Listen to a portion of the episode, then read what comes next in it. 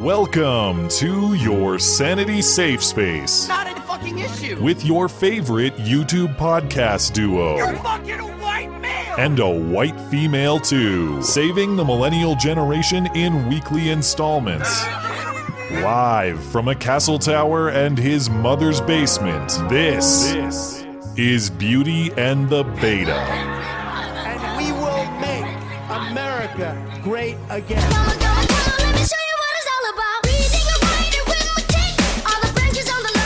We all have white privilege. We don't know what it's like to not have it. We have that. We, we don't know the difference. We don't know what it's like to not have it. We can't move forward as all being people of white privilege. We can't because we don't know the difference of not having it. Listen to me, baby. That's all you gotta do. ABC. You think I was privileged my whole life? I don't think you can make such a broad brush and say that we've all been privileged or that we don't understand because we're white. What you have just said is the most racist. Excuse me? I'm shaking. God damn it, Gina, I'm passionate about this. And for you to disregard the fact that white privilege exists is beyond me. You me. You are fake news. Very fake news. Hello and welcome to the show. It is a great show. It is a terrific show, tremendous show. Frankly, the best. You can ask anyone about that. People often do. This is Beauty and the Beta. My name is Matt Christensen, flanked on my right, as always, by my wonderful co host, Blonde. Welcome. Hello. So, all sorts of issues tonight. Um, I think this microphone and the my audio equipment might be on its last gasp. So there's a, there's a distinct possibility that it goes bad and we have to end the show on a moment's notice. To Yeah, be to be yeah. Frank, because I don't unless you want to How is listen to that this. any different though than this than this show normally goes? I, the show is always teetering on the edge of going away forever, uh, of course. Um, and qu- I mean, I could do the show on like a webcam mic, but I just I respect our audience uh, enough not to do that, so I won't do that. But unfortunately, I probably just have to buy all new stuff uh, in the next week or something. oh man. bef- before the show, we're scrambling, and my my microphone sounds like a some kind of robot underwater. Yeah. I don't know what's going on. Bad connection. Yeah. Yeah, yeah. And then I'm on a new setup too, so it's a whole thing, guys. We'll see how it goes. And on top of that, we are everyone's favorite show to duck. So, you know, we've had a few messages here and there. Interesting people to talk to for interviews, but um, you're not cool unless you've ignored a message to be on this podcast. no, well, you know, we're, we're reaching out to the people we want to talk to, and they're they're busy with their ugly sweater parties at Christmas, things like that. So, but the news takes a break for nobody, and uh, and we'll carry on anyhow.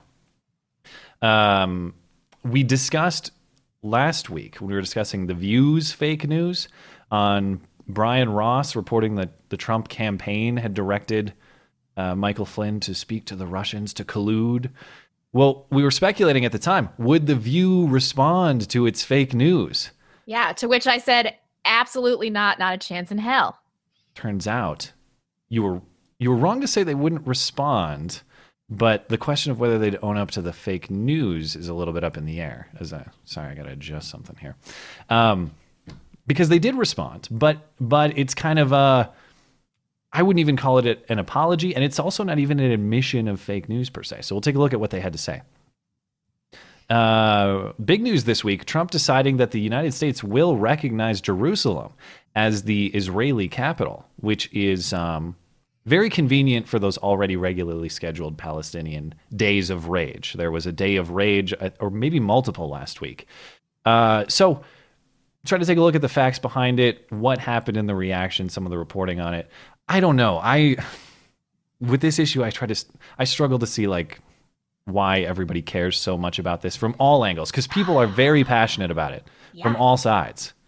So, you know, we'll try to figure out why they're so passionate without sinking our careers in the process. Today is an exercise in my ability to keep my mouth shut. I just want to tell everybody I. I guess so. it's really um, testing me.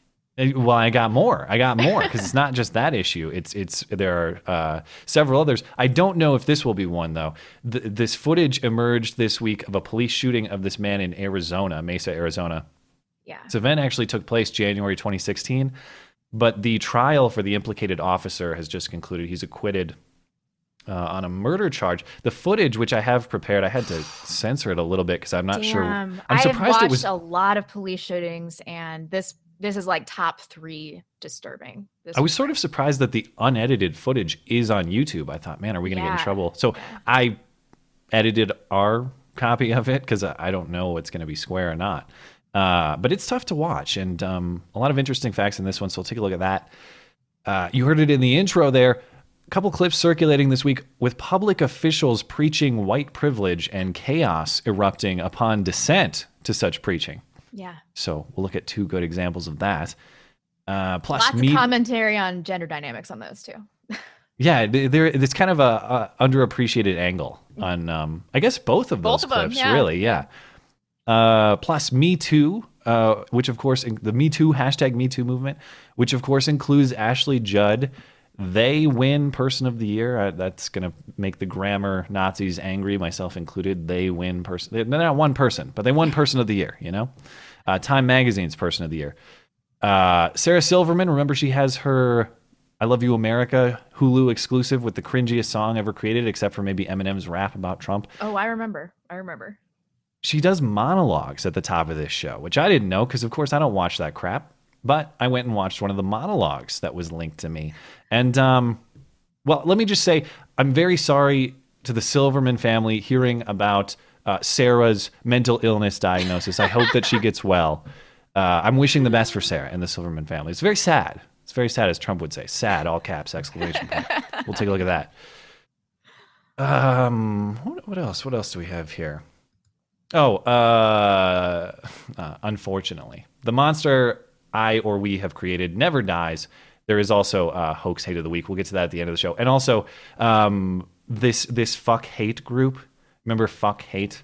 They do oh, those like Oh, You should have told me not to watch this. You dropped it in the outline, and that was surprise cringe. It could have been surprise cringe. Never it could have been, but I feel like the the child political stuff is played out. You know, like It- I, I feel that one was especially bad. They were so specific, you know. Yes. So we'll we'll play it, and then I think you're right about the specificities within it. Like they they those children who were inexplicably put up to this task by their parents for money or otherwise. Those children have some specific accusations against Trump that I would like to be explained, but we won't get them explained. We can only speculate. And then, as I said, hoax hate to end the show. So, uh, so we'll do that, and then uh, of course we'll take super chats in between topics. Five bucks and up on the Sunday show will be read because we are no good low down money grabbers. we regret the policy, but we got to keep the Sunday show moving along. I'm just happy that my mic is still working eight minutes into the show. We're on we're we're on a good run so far, uh, and it will be all this and more on your favorite couple hours of listening material. Thank you for liking the show on YouTube. Thank you for reviewing the show on iTunes. Thank you for keeping us afloat, helping us upgrade stuff on Patreon. Thank you for emailing us. That is beautyandthebeta at gmail.com. And you can listen to the audio uh, version of the show. You can get that uh, any any place you find your audio podcast, iTunes, Google Play, SoundCloud, Stitcher. It's all linked in the video description for you if you're interested in that. That's all I got for now. I forgot Um, to tell you, you know, these ongoing thought wars. I was looking at um at poll the other day, and it said, "Blonde in the belly of the beast is a no good money grabbing whore." Ah, can you explain for people like me who aren't cool, like aren't privy to the to the I don't know that Reddit culture, that particular Reddit culture? oh, it's 4chan. I, I Or- Reddit's a, a big oh yeah, yeah. forum now. See, this this is how unfamiliar I am. In fact, uh, but um, when you say when you said to me thought war, I thought you meant T H O U G H T, thinking thought war. over there, which is Right. a new term for me. I'm like, what? What are the kids saying? I don't understand. S- Uh, so they're they're going after all the the the quote unquote based women of the internet. Yeah, uh, but it's mostly they're they're mostly going after Lauren Southern and Brittany's getting it a little bit, and then Wife with a Purpose is is like really really getting it. Hmm. Um, so I don't know. I mean, it seems like it's it's coordinated to some degree. Like there are four new threads about Lauren every day. It's it's crazy. Uh, I don't know. It's causing a lot of problems though, and it it feels like it, it will not end. It's been ten days of this now. Well, I will not risk enraging them, so I will refrain from white knighting. That's what I'm going to do. As you should. And instead, I am going to observe some hilarious news about everyone's famer, fame, famer, favorite former Mic.com reporter, Sarah oh, Harvard, oh, who you may remember from such famous encounters with me as that of roughly a year ago when she was on Twitter asking for reports or stories of Trump supporters who had harassed or attacked minorities after the election. So I thought, hey, since you're asking for stories, my friends and I can make some good ones. So we emailed her one and she posted it to Twitter uncritically. She bit the bait. And I made, I think you would say, all of my criticisms of Sarah Harvard were probably not far enough. I was probably too nice to her along yeah, the way. Yeah, yeah. So I ripped her gently. I did not make unfounded accusations. She gets back to me and wants to interview me for her introspective apology piece, which I thought, oh, great, cool. You're actually going to think about what you could have done better. Awesome. Oh, that was nice of you to. turns into a s- turns into a smear on me on Oh, Mic.com. what a surprise! Yeah, which says that she was smears you. Yeah. well, gee, hey, save that for the the Palest the next section on Israel and Palestine. uh, so yeah, it turns into a smear piece on me. I have a recording of the interview, which it was all very interesting stuff about a very dishonest reporter. This happening about a year ago. Comes to my attention on Twitter that Sarah Harvard has left Mic.com, and she is now at a new job. Uh, you got to see it to believe it. Update: I work at Google for the YouTube team now Oh my. but I'm still freelancing. If you're uh, if you're doing editorial work uh, and you have any assignments or want pitches on religion, gender, race, and their intersection with politics, hit me up. That is Sarah Amy Harvard at gmail.com. Oh my God. Do they only hire people that have proven they have no journalistic integrity? That is the criteria for Mm. hiring. This is very this is very concerning that these are the kinds of people that that is there is there a worse thing that you could do as a journalist than just taking a story and not vetting it and running with it? That's how the Rolling Stone was was totally destroyed. Yeah. Uh, and I presume that whoever at Google or YouTube vetted her probably came across that. Like that's a the people who were talking about this on Twitter were referencing that. Like this was a big deal at the time. Right. And my goal was never to destroy her, uh, and I still don't want her destroyed. But I do want to test what people test what someone's process is if you're requesting specific stories to push to push an agenda. Yep. And I assume someone at Google and YouTube ran across that and thought, "Yeah, I buy it. I buy that she was the victim of some right-wing trolling." That she was the victim in all of this, when in fact she was just the perpetrator of journalistic irresponsibility. Oh, you're still you're still optimistic about you, this. You don't think that they know and don't care? Well, what I'm saying is, I have a hard time believing. I, think they know, is what I'm saying. Like, they, how could they hire her without having seen this? Certainly, but I think that they probably know that she has no journalistic integrity. They aren't questioning that. And they're like, well, she's left wing and she Yeah. has a background at Mic, then she might be useful to us. I think Yeah. that she's a useful idiot, you know, as she was at Mic as well. So, Sarah Harvard might have the button to shut down this show on YouTube at least very soon. Who knows? As always, Sarah, you asked me for an interview, and I said, sure. The only thing I asked was that I could record it, which I did. And I would host Sarah either on this show or on my channel anytime she wants. Yep. anytime but i'm not you know i'm not holding my breath for that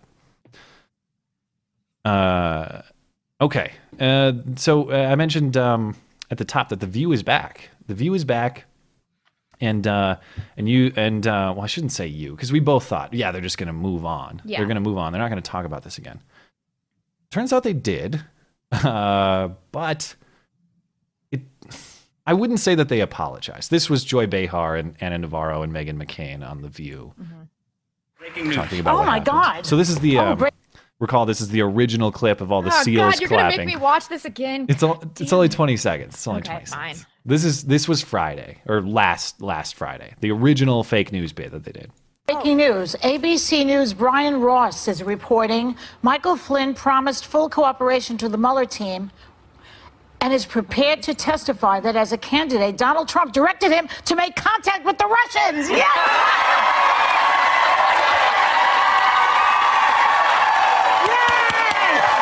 Yay, it's Christmas morning. Okay, so then they come back. Are you you look preoccupied? Is there some no, chaos this is going- just uh, the video share is not loading for me. Oh. Okay. Is Well, awesome. You want to try reloading it cuz yeah, I mean, yeah. Just just keep playing. It's cool. Okay. Have you? Did you watch the clip previously? Yeah, a little bit. I didn't watch the whole thing. Okay. Well, just cle- keep reloading. show, It should play. for you. Apparently, I was guilty of premature evaluation. Sunny, you have a statement from ABC News. Let's hear that. Yes, ABC News says we deeply regret and apologize for the serious error we made yesterday.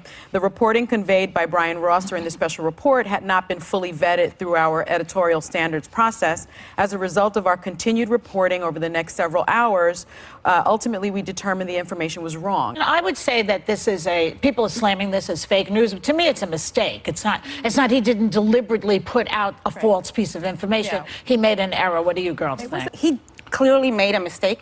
He's paying the consequences for that mistake. Yeah. And I think it's a good standard. Now, it's the Yeah. same standard I'd like to hold the President of the United States to. Good luck. The President of the United States embellishes, exaggerates, and lies habitually. When it happened in real time, I think everyone who was watching the show could see my discomfort at the room erupting like the Dodgers had just run the World Series. Fake news and what we did on Friday, that's what I was being accused of being a part of. And I don't want to sit on a show where I feel like we're giving fake news or reacting irresponsibly. Do you believe and I that Brian Ross deliberately did that and put it out as fake news? I don't think it was deliberate, but I think it was fake news. that's I what think fake news means. The Dow dropped 350 points after it happened. There are real life ramifications That might have had something to for do with Flynn and uh, and Mueller. There is a liberal bias that doesn't matter what happens, that you just want to take down Trump no matter what happens and no matter what happens to the country. Look, I think Meghan is right. There's a bunch of double standards. But I'll tell you what one of the double standards I feel is. I think that if Hillary Clinton had done half of what Donald Trump has already done under a Republican Congress, out. the impeachment papers would already be That's cracking. Well, hey, that sounds like taking ownership to me. Good for them. How disappointing. Although I had no expectations. Were you able to get it playing? By the way. Yeah, I was like, issue? okay. I think about four seconds behind behind you. Okay, cool, cool. Okay, um, so we're I good will for the say that Meghan show, McCain initially she tried to pull this back. She's like, you guys don't know what's going to happen later. She did a pretty good job in the initial interview, trying to deal with this.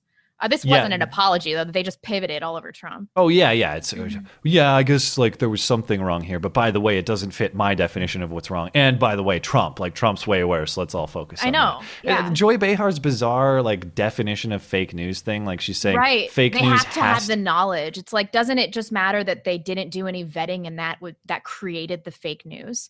Like, Right. isn't that really the problem with Ross here that he didn't properly vet the information that he was getting? Was it for, from interns, I think? Or fact remember- checkers or research or something of that nature. Um Yes. he just kind of took the story and ran with it. So I mean, that just like Sarah Harvard, this lacks these people lack journalistic integrity. I mean, what else? Yeah, and and sure, Joy, I would not admit without I would not claim without evidence that Brian Ross lied with knowledge that it was a lie. When people say that it's fake news, I don't care what you call it. You can call it I don't I don't whatever, whatever term you want. The term is irrelevant to me. What's important is there is a thirst to get Trump Mhm. and that thirst is so thirsty that normal journalistic standards are disregarded, neglected because you're in a rush to to get him. This is going to be Yeah. the one. We're going to impeach him. This, We're going to get him. Getting him is priority number one. Journalistic integrity and ethics. Secondary. That's the problem. That's what people are talking about mostly with media bias, not outright lying, although it does happen occasionally, like the CNN edit of the Milwaukee chick and burning their houses down, Mhm. things like that, which are more deliberate. Uh, I don't. I don't think it. I don't think deliberate lie has to be a, a component of fake news. I, No, and and Meghan is right. I mean, the ramifications are the same. There are real consequences to this kind of news. This kind Which of and then Joy also argues that the market was just reacting to to Flynn- Flynn like pleading guilty. this was in clearly general. a reaction to this to this ABC story. I mean, Wasn't the Flynn news of the guilty plea out before the, that specific report anyway, or maybe they were just more or less simultaneous? They might have been probably about the same, I guess, because that's why they were so hasty with it. But the point is, I just can't. I'm not an expert in the behavior of the stock market or the behavior of investors, but I have a hard time believing they would re- react that significantly to just news of Michael Flynn pleading guilty. We didn't see that type of reaction with Paul Manafort. yeah, but it was an absolute overreaction to an ABC story. I mean, I feel like if I were an investor, I'd be like, "Oh, I can't trust these these media outlets. This Hmm. I should wait a little while." Like, why is there such a strong reaction to media outlets that have been consistently putting out fake news for like what a decade and more? Yeah. And isn't it isn't it hilarious that Ana Navarro still holds on to the title of being a ah, Republican? Like, God. I don't care Shut what your up. ideas No, you are, but like, aren't. who are you kidding now? Who you're you're She's a minority feminist. You want to tell me you're a Republican? I you're shilling for Hillary. Yeah. Still, like a year later, you're shilling for Hillary, I, which you're entitled to do. Just don't. The View, at least they have Meghan McCain, but don't give me this crap about like, oh, she's our Republican voice. Come on, yeah. come on. Let's just let's be honest about this. So yeah, that's the View not owning up to their crazy talk. Uh, before we move into the Jerusalem stuff, should we take a break or should we just hop right into it and and kill our show forever? Um, you'll be fine. Actually, we should probably. Um, oh boy. Uh, Derek says, "Great show. Looking forward to listening tomorrow. If we Thanks, get Derek. a show up tonight and everything goes as planned, We've- Hasn't gone awry yet. Yeah, really. Um, David Alexander, the left is so trash. This show is much fash, which I will not bash. Here is some cash. Thank you so much. That was a nice poem. Very well done. Uh, Constantine, the mediocre, said, "I miss the hat." Yeah, everybody's always uncomfortable when Skag's not wearing a hat. I know. Uh, Well, okay, fine. Uh, what am I? What do I have to do? Like pledge to to always wear? I, but then that's the thing is, I I always wear the same M Twins cap, and then I get ripped for always wearing the same hat. Okay, So- there's just buy a second hat. But I don't want to have a diversity quota for hats. God, I don't know what the solution to this easily There is solvable problem There is. is no there is no solution. Uh, secretly sentient said, "Jesus Christ, the city council lady is just swimming in white guilt. Love you guys. Keep doing what you do." Yeah, we're gonna talk about that. That is the, such cringe. Yeah. Ugh. The amount of cringe I had to endure without a surprise cringe segment today is remarkable, right? Um, yeah. Uh, so really, the term cringe in that segment is um, it's uh, redundant. It should just be called the surprise segment. Yeah. Because they're all really the same. Um, Fat Rounds three said Matt Brown is a truly special boy and an inspiration to all of us. Chant with us, Matt Brown, Matt Brown, Matt Brown. I don't know who that is, but Yeah, I maybe, also- maybe that's true. I'm too uncool to get the reference, Uh, unfortunately. Wesley Thank you, though. Paul, a big donation. Thank you very much. Blonde, you're severely missed on Twitter. So sad. Love you guys. You can follow me on Gab, although I'm not super active, but I am pretty happy to have more free time. We were talking before the show, and I've gotten a lot done this week. Not channel related slash blonde underscore beast, which, by the way, I still have not fixed in the description. I'll get to it. One day. Yeah. Um, Maker in Motion, another large donation. Thank you very much. Eric Clanton has a preliminary hearing in Berkeley on Thursday. I predict Oh. dismissal or reduction of charges. It's fucking Berkeley. The judge is probably a trans queer with green hair who paints with period blood. Yeah. Always with the period blood. and that's uh, that's Bike Lock Man. If people don't remember the name, Yep. so that that's uh, that and Yvette Felarca. I need to make a note to keep an eye on uh, because these are both ongoing legal issues. Uh, But man, I mean that that's as clear as day. That guy had that guy's lawyer was on Tucker a while back, trying to make the case that like it might not have been him in the video, and just trying to make all these crazy cases. There couldn't be a more clear cut case of an Yeah. unprovoked battery or whatever the term would be. The guy just whacked some dude in the head with a bike lock and split his head open. Yep. Like, what what else is there here? That's pretty much it. Um, Josh D. Marshall said this live stream is sponsored by Brawny. Looks at Matt. Oh yeah, yeah. That's I know. I, I, look, I wish, um, you know. Well, you're an appreciator of lumberjack. That's I don't want to say this weird. You're an appreciator of lumberjack-looking men. I would say. yeah. The Opie so- effect, yeah. Right, but I can't pull off a full Opie. I don't. I have neither the height nor the beard. You're pretty but tall. I can. Ah, six foot. Like that's you know that's not that's not lumberjack height. Yeah, it's the real like I just lived in the woods and had to kill my own animals for yeah months. look. and if and if and if i try if i tried to get opie with the beard it would it turns isisy that's the problem it just it, it gets uneven and scrag- you, you you know. got a little of the pube beard going on. it gets bad yeah it doesn't get That's why he like keeps his. it so short. Inside secrets. Um, Comatone in 1982 said the quartering unsleeved media did nothing wrong, support free speech, and prevent corporate overreach into our private lives. Hmm. Um, let me get through a few more of these. Thank you, One from Nighow, which I assume is a play on MGTOW. No note though. Um, thank you for that. And then Sam said, now that Matt's name has been uttered publicly on C-SPAN, we should meme him into the next Sam Hyde. He needs help with that that would be my honor my god if i could yeah but uh i you know sam sam has his bit and i, I don't have i don't have that pull either but uh He's another dude that I inexplicably think is, is kind of hot. Okay I don't oh know what to tell you. moving on we for people who don't we know we we, have know. like us uh, your taste in men is just bizarre like it's it's very strange I like a tall and ugly man tall? that looks really disheveled. Don't call Sam ugly. We're gonna get in trouble. I mean, you know, he's not like a super conventional. Let, let's move on. All right, let's let me do a few more of these. don't Um, call him hot, but don't call him ugly. Just say he he's a good meme. That's in all. that sentence, I called him both hot and ugly. I don't know. What I know. Uh, Joel Dykeman, the show lives off of fake hate crimes, like legacy media lives off of Russian collusion narratives. Yeah. Don't act like you hate the segment, not buying it. Oh, I- called no. out. I here's the thing. I made a pledge. I said I would cover the verified uh, fake ones, and then the world sent me more verified hate, uh, fake ones. I can't get out of them. This one's verified this week too. It's not even speculation. It's 100% confirmed fake. But yeah, I mean, is it kind of a bit to hate it? Sort of. But it's you know that's why it's fun. Uh, last one for right now is from Hot Pie. 4chan has been invaded by correct the record shills via a CIA psyop to destroy the community. That's a little Hmm. tinfoily, but I mean, if you're thinking about it, people on the left, uh, what's the easiest way to infiltrate a community? Like, all you have to do is create an anonymous, use a VPN, create a bunch of anonymous accounts, and, and just troll the shit out of people on 4chan. Like, Hmm. that'd be really easy to do. Um, we have a bunch of these, but let's get into the next segment. Okay, we'll get to them after the Jerusalem thing. And thank you everybody who's supporting the show. Really appreciate it. It's uh, just in time for a new microphone, hopefully. thank you for that. Yeah. Um, so, the, as I said at the top, this Jerusalem thing seems like everybody I was listening to had various but strong opinions on it. And as someone who is certainly no expert in the history of the Israeli Palestinian conflict, nor someone who I don't know. I I'll be honest, like I just don't care that much. Maybe I should, but it seems like everybody has this huge passion about it, and even on quote unquote the same side, there are widely varying perspectives on what happened. Even though, as far as what I can tell, what happened is more or less. It's not necessarily consequential. It need not be consequential. It might even be a change of nothing but like a a, a name or a document, you know? Yeah. But Symbolic, though. You, you can't act like it's meaningless.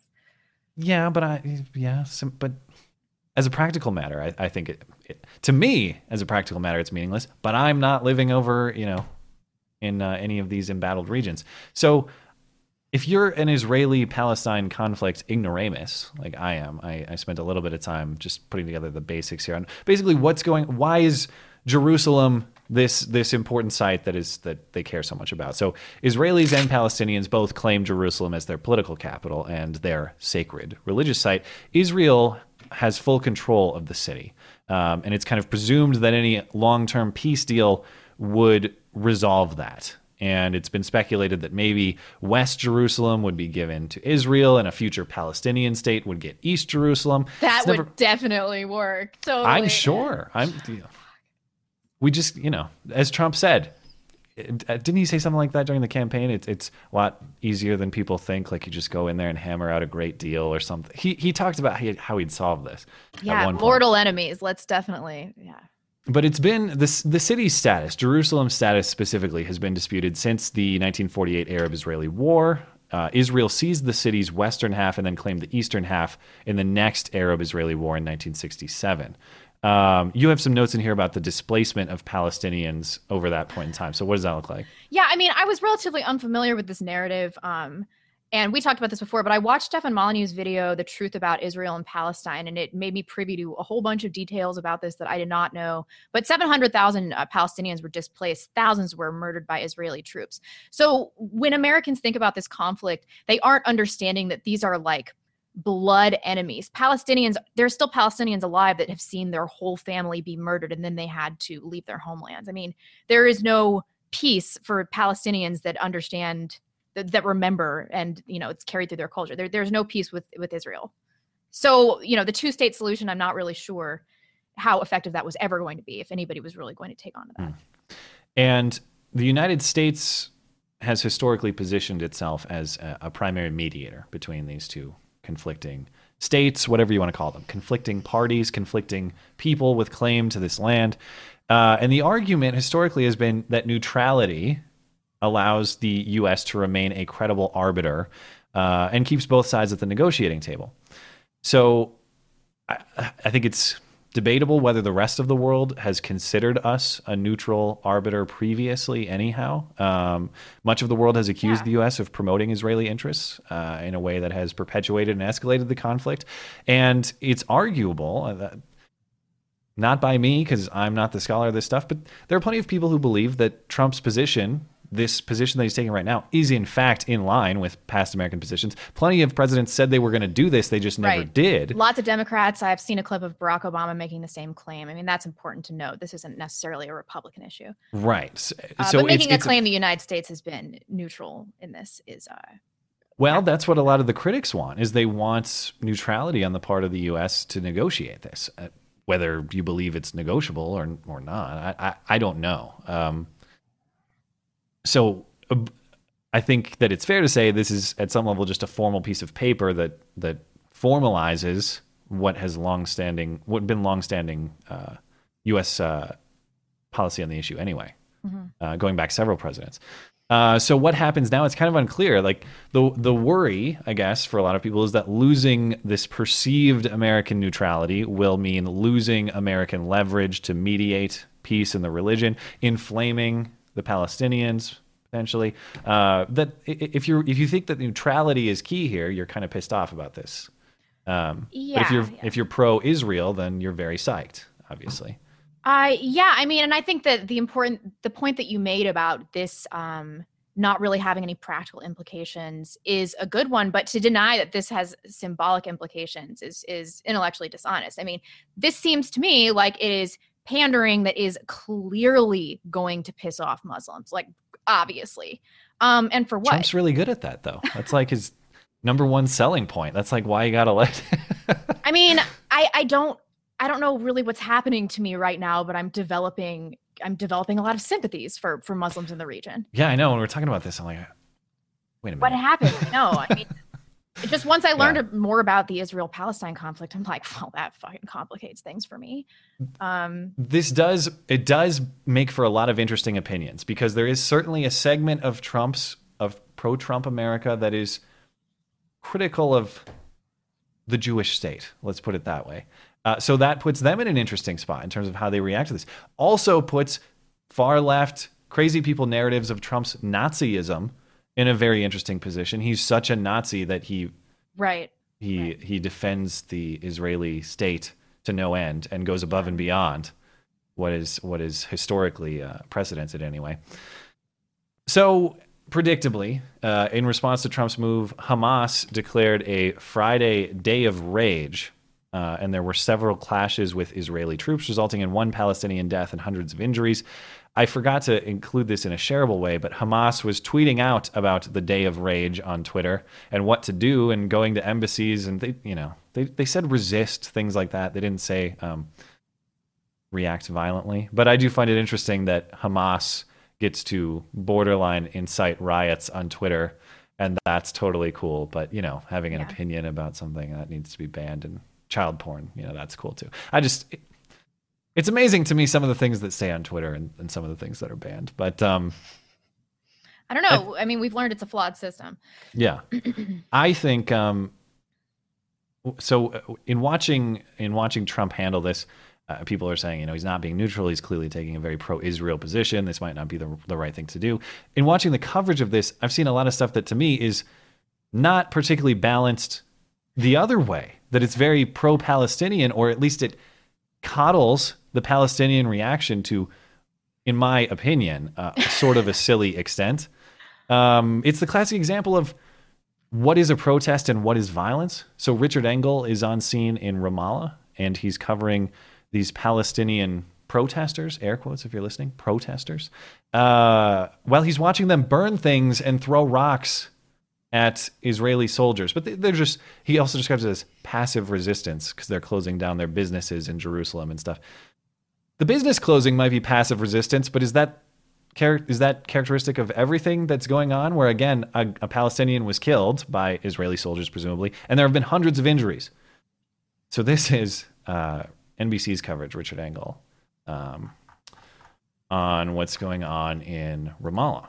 As you can probably see, clashes and civil unrest have broken out here in the West Bank. We are on the outskirts of the Palestinian city of Ramallah. These protesters have begun uh, setting fires. They're burning tires to create a smoke screen, and they are throwing stones and other debris. It's difficult to see, but behind this smoke are Israeli troops, and they have been firing volleys of tear gas occasionally to drive the demonstrators back. All these protesters say they are here for one reason, because Palestinians, they say, will not give up on their right to Jerusalem, no matter what President Trump says. In a day of rage, I mean, that's what's kind of interesting to me too. No matter what he says, I, there's nothing he could say to appease them. I don't know if that's what he means, um, but I find that kind of disconcerting if that's accurate. Yeah, I mean, I, this reporter must be shaking in his boots too. This is ugh. Richard Engel, I have some disagreements with some of his presentations sometimes, but I got to say, he goes into gnarly situations. I don't know what his security details like, but he goes into plenty of gnarly situations. This doesn't included. look like anybody could help him very much if that crowd turned on him. yeah. Palestinians in the West Bank and Gaza Strip expressed their outrage, frustration, and sense of betrayal by the United States. Demonstrations quickly led to clashes with Israeli troops. Palestinians had been promised for years in international negotiations that Jerusalem's final status would be settled through diplomacy, only to see President Trump reverse decades of U.S. policy and recognize Israel's claim that the city is its capital. This morning, more passive resistance. Palestinians closed their shops across Jerusalem. That's what bothers me. More passive resistance. We didn't see any passive resistance. We saw actively violent resistance. What are you talking about? Hmm. in a general strike. Now, many Palestinians say that peace process is over, that President Trump killed it when his administration took sides on the most fundamental and emotional division in Oh, look, it's Donald Trump in a yarmulke. Shut up! this is the epitome of irony right here. the region, the status of Jerusalem. I love this too. Jewish shill. Just where else are you going to see? I mean, truly, that's amazing. Jewish shill, Trump. Great stuff. Israelis say the peace process wasn't working anyway. For there is no peace that doesn't include Jerusalem as the capital of the state of Israel. And the clashes here do not seem to be letting up. If anything, there are intensifying.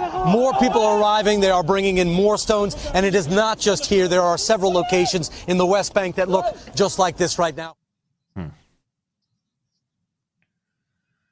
See, the part that gets me too is is where he says, okay, the Palestinians had been promised that this would be resolved through diplomacy, and it's like, okay, I get that, I can understand that. You said this was going to be resolved not through force or diplomacy, but there isn't any kind of forceful action being applied yet. It's just symbolism, and also, I just don't buy that they were going to sit down at the negotiating table and say, okay, let's come to like a, a, a, a mutual agreement here that's fair to everybody. No, it's get out of our city and never come back, or we'll kill you.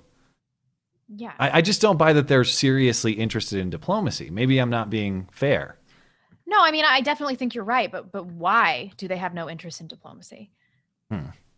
I mean, Uh, I don't know. Maybe it's because they adhere to like a viciously authoritarian worldview. I'm not saying that like they have no claim to what's going on here. I'm sympathetic to to the displacement and to their claim to the land. But, I think the people that are asking for like an immediate peace in the region, or even talking like it is some kind of uh, near possibility, uh, don't understand the complexities of like being blood mortal enemies with somebody. Mhm. I just don't really think that that's a feasible future for this region. yeah, I, and that's I don't have a firm opinion on on whether Trump was right or wrong to do this per se.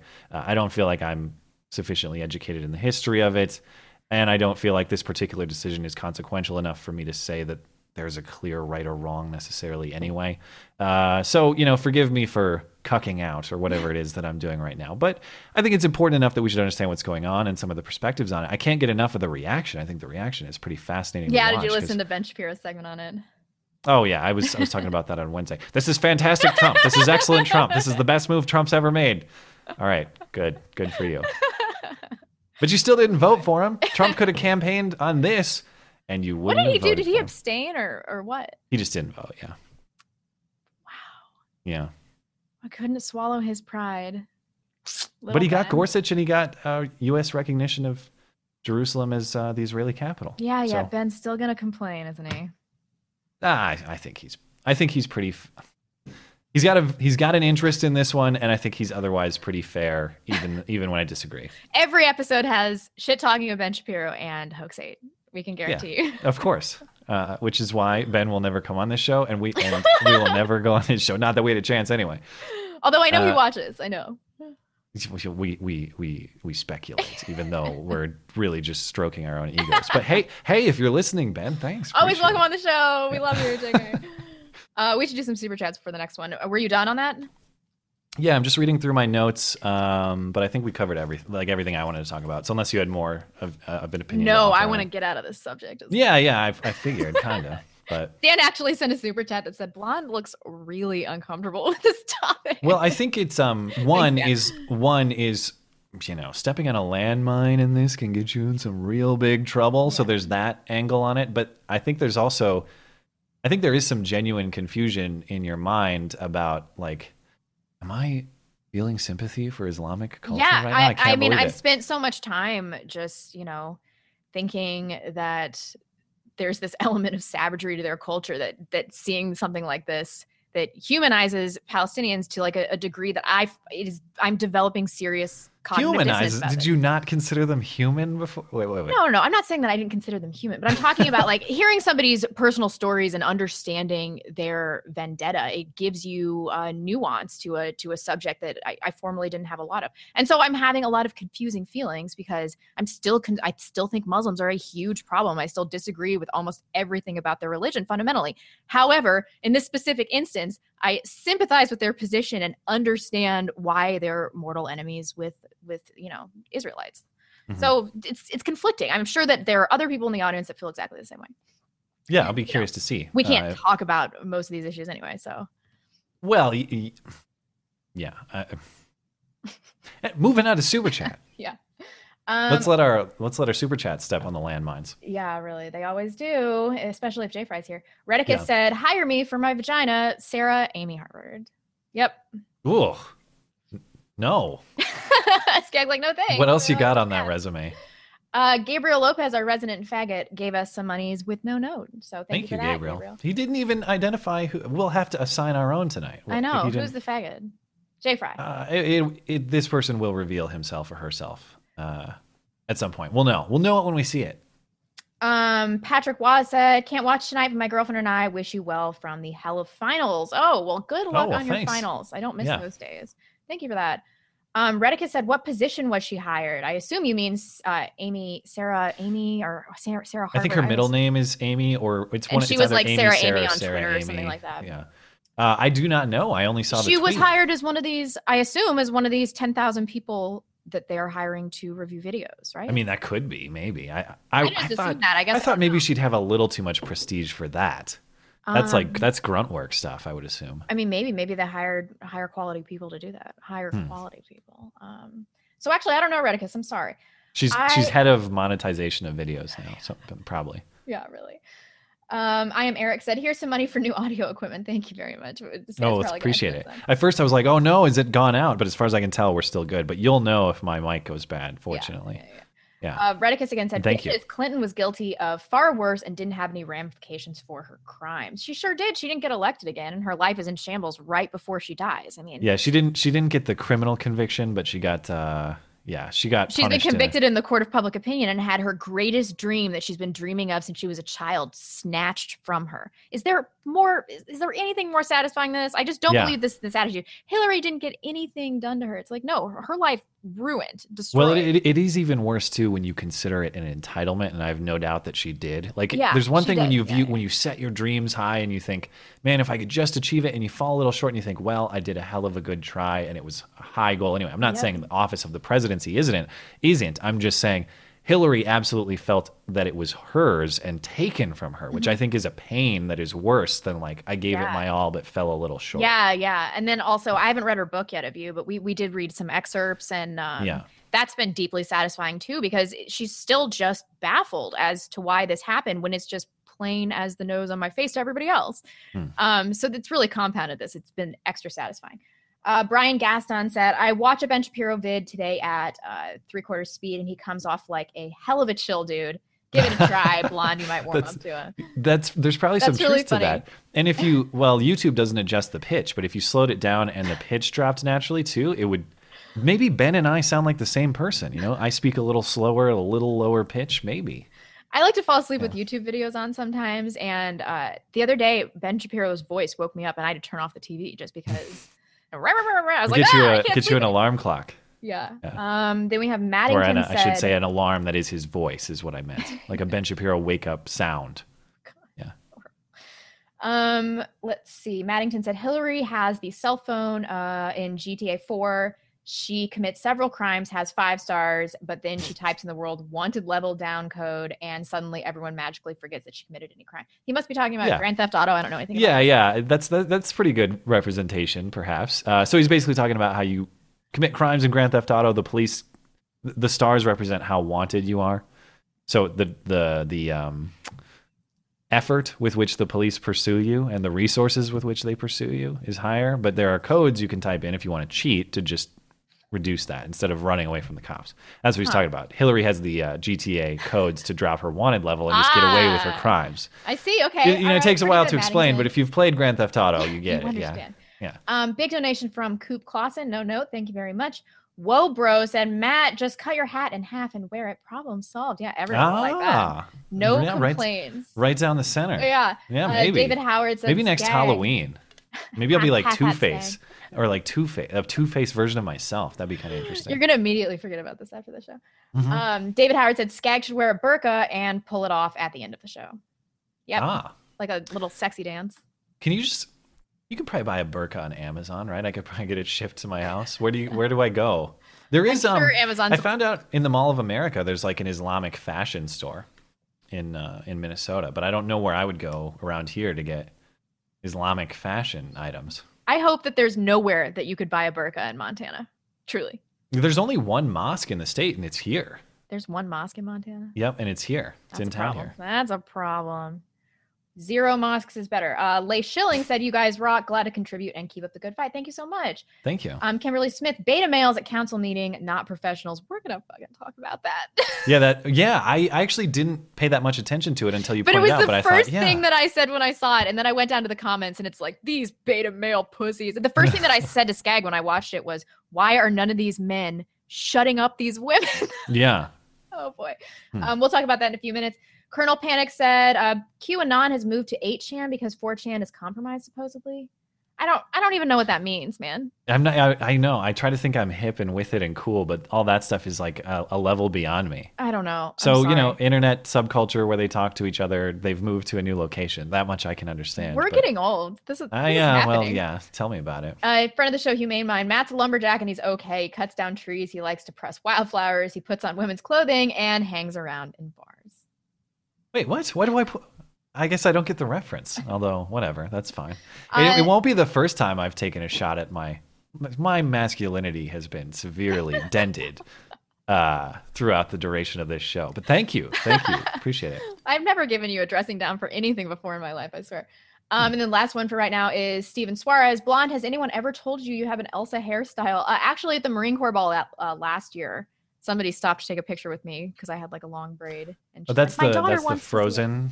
Yeah. Right. Okay. I cool. I knew a movie dress. reference. All right. Awesome. Look at that. Never seen Um, it, but I know the character. So we're good for right now. We still have a bunch of these, but let's uh let's keep it moving. All right, we'll keep it moving. Uh, well, I want to get through this shooting before we get to the white privilege events that people have been discussing. We could probably be pretty quick with this. Um, I mean, it's you- actually pretty straightforward. okay. suppose. Uh, so what happened is this Arizona cop, his name is Philip Mitch, people call him Mitch Brailsford. He was one of six Mesa police officers who had their guns drawn on this suspect. What happened was this guy apparently he was really drunk. That's what people in the hotel um, lobby were saying, and he had like a like a BB gun or something like that, like a it- pellet gun. Yeah, apparently he's an exterminator. Yeah, or was. yeah. So and he had was just showing guns. people, and then like somebody up in his room that he had uh, brought up there to take some shots with him. They were like um examining the gun, and they had it in front of the window and stuff like that. So somebody called the cops and was like, "There is somebody uh, in the top floor of this hotel that has a gun." This this did predate Las Vegas. This was what a year and a half ago, two years. Yeah, it was January 2016, so we're coming up on two years now. Yeah, yeah.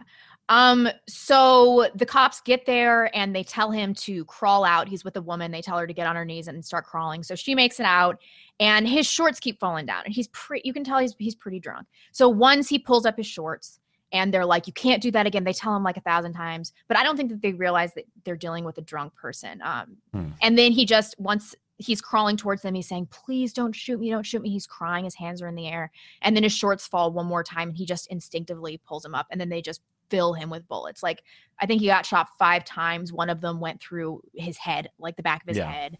One of them came out his cheek. He got shot in the back. He had taken off like a part of his calf. Like they filled him with bullets. It was this one cop, I guess. Yeah, it's Um, very quick. Like he's really very quick. dead, very, Very quick. quick. And um and as I said, I've taken out like that portion. There's sound, but I've taken out that portion. So you know, if you don't want to see that sort of thing, don't worry. It's horrific, it's like- blurred out, but um the events leading up to it are. It's sort of it's. I find this one difficult to understand. I, I guess uh, this one. This one. I don't know. Well, we could just play it and, and react to it, I suppose. But this is so. This is Daniel Shaver. This is Mesa, Arizona, January 2016. Stop right there! Stop! Stop! Get on the ground, both of you! Lay down on the ground! Apparently, we have a failure for you to comprehend simple instructions. I'm going to go over some of them again, okay? Can you both hear and understand me? Yes. All right. If you make a mistake, there's a very severe possibility you're both going to get shot. Do you understand that? Yes. Put both your hands on the top of your head and interlace your fingers. Take your feet and cross your left foot over your right foot. Who else is in the room? Nobody. You are to keep your legs crossed. Do you understand me? You are to put both of your hands palm down straight out in front of you. Push yourself up to a kneeling position. I said keep your legs crossed. Hands up in the air. You do that again, we're shooting you. Do you understand? Then listen to my instructions. I'm trying to just do what you Don't talk. Listen. Hands straight up in the air. Do not put your hands down for any reason. You think you're going to fall, you better fall on your face. Your hands go back in the small of your back or down. We are going to shoot you. Do you understand me? Yes, sir. Crawl towards me. Crawl towards me. Yes, sir. Don't Oh, oh my Yeah. god. Oh my god. That is that's the worst thing I've ever seen. That's horrible. Yeah, I, th- God, that guess there- escalated so quickly. there are a few things that I find really weird about this. And again, you know, police protocol has never been an area of expertise of mine, of course. So I know we have a lot of law enforcement viewers, and I invite uh, law enforcement commentary on this if you want to email me or tweet me because. I guess I don't understand the the specifics of his commands. Like, no, no, make sure your hands are cross your legs this way, and make sure your hands are straight up. And if they're slightly too low, I'm going to yell at you. And then you need to crawl up. Like, and then you- crawl. How can how are you going to crawl without your hands on the ground? And why right? can't I guess I can't understand once you can see that his hands are up and he he has no threat to you as long as he doesn't move, why can't you approach him and detain him at that point? That's what I don't understand.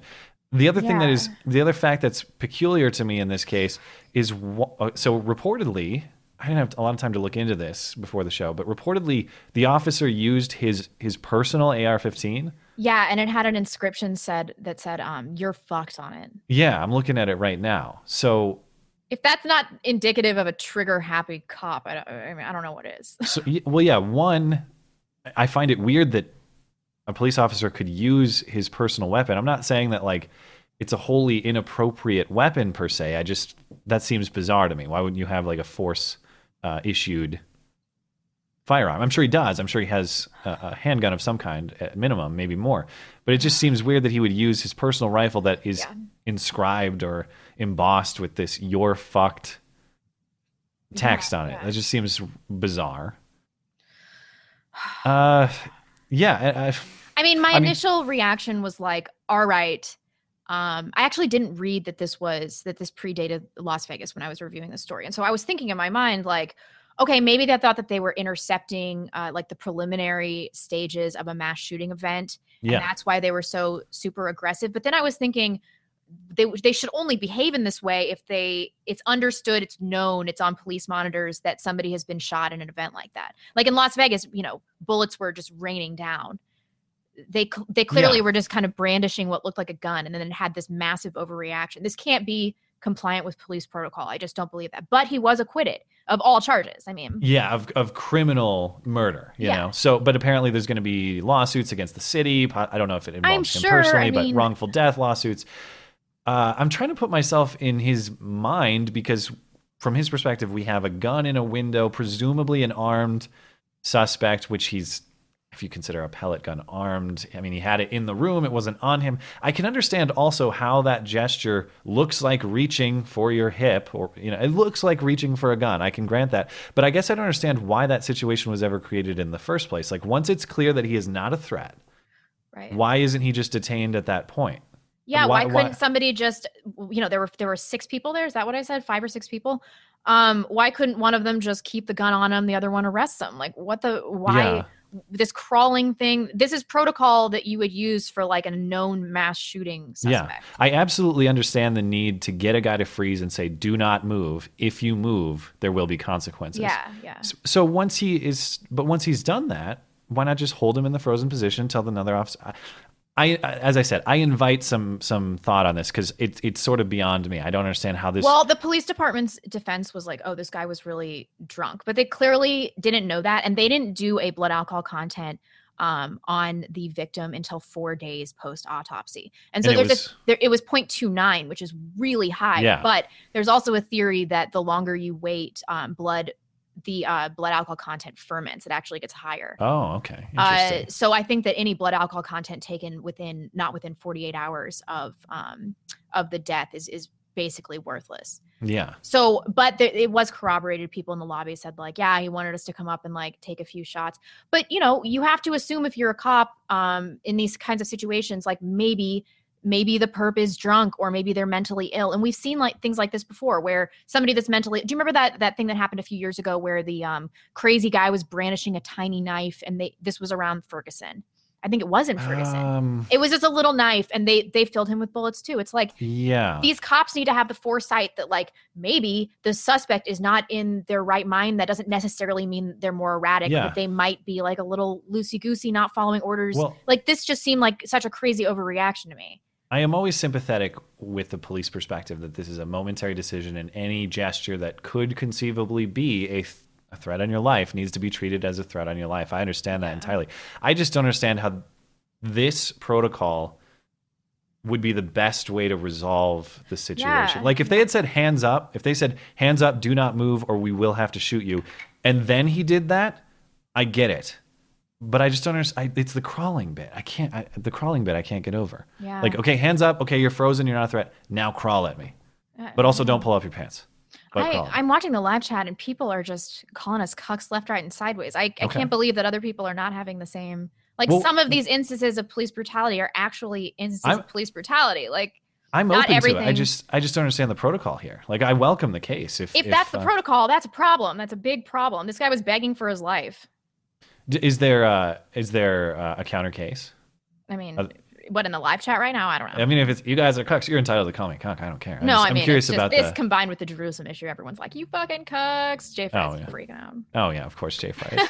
um, I, I I welcome the reasoning. I just it uh, I don't know. Th- this one just seems really bizarre to me. A lot of factors seem really bizarre. Yeah, I mean, this seems to me like a perfect example of like a gun, you know, a trigger happy cop that maybe got involved in the police force because he was attracted to violence, and that does happen. I mean, there's self selection for people in the in the police force for they have a really high rate of domestic abuse. I mean, Yeah. if you're the kind of person that wants to use unilateral force and not be questioned, then a, a badge would be a good place to start. It's uh, it's like today is opposite day, man. It's like blonde expresses sympathy to the to the Islamic I don't know what the fuck is and- going on. I don't know what's going on. And cops need to get it under control. Yeah, it is, this is a bizarre. This is a bizarre, um, bizarre couple of events. You know, a bizarre, uh, just a strange, strange things to consider. But I guess I would say this too: if if you don't have any issues with this one, I mean, would there ever be a case of of police? Yeah, and I feel like we have been really like we have scrutinized these cases on an individual level and talked about the ones that have been um, police brutality and the ones that have been victim fault, and, and I think we've been really fair.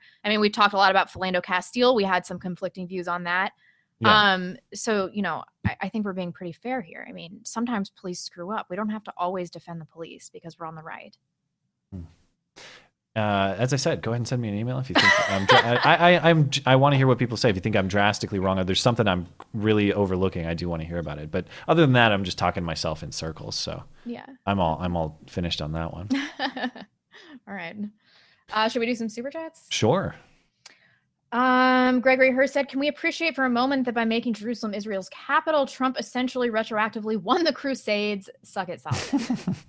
Always. Yeah. oh boy. Um, Blackwing 02. People are like crayons. No one likes the white ones. Oh. Oh, they don't really serve a purpose, you know. White What crayons have do with a white white crayon? crayons have no culture. They have no flavor. Yeah, You- there's no purpose to them. Unless you have black paper, then then you can make it work. Mm.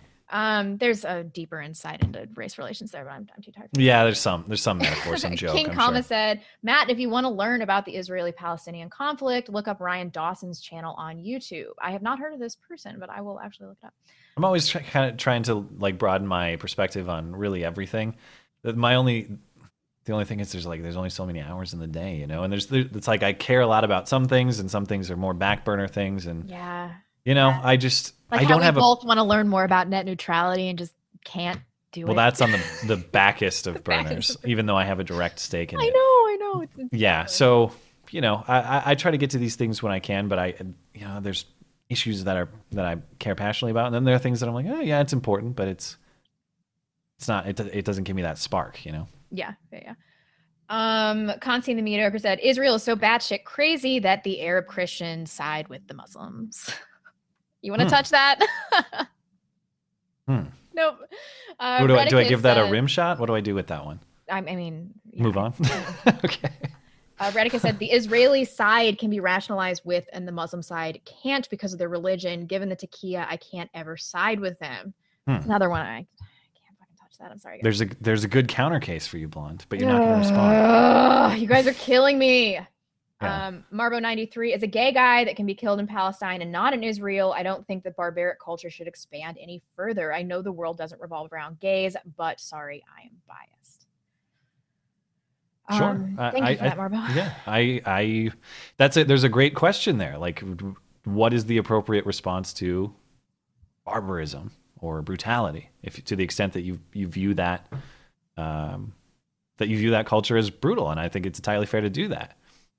Yep. Uh, even if that is, even if they are, even if they have a native entitlement to that land, to the extent you find the culture morally wrong, is it moral to try to minimize it? Hmm? Yeah. Ugh. All right. I, I I have to move on. I'm sorry. guys. Yeah. Uh, Hot Pie said, much like the Baltimore freedom fighters, the Palestinians just need a space to destroy. Hmm. Um, Josh G. Marshall, Palestine wants to see an end to Israel, like most Arab states. Giving them Jerusalem won't cease their blood feud. They want Israel destroyed. Yeah, Yeah, I, uh, I agree with that. Yeah. that that's kind of the question that I have is I, I get really worried by some of those statements in the Engel piece and stuff. They say when they say things like, "No matter what Trump says, we're going to do this or we, we want that," and it's like, well, then don't tell me that diplomacy is what you want because that's clearly not what you want.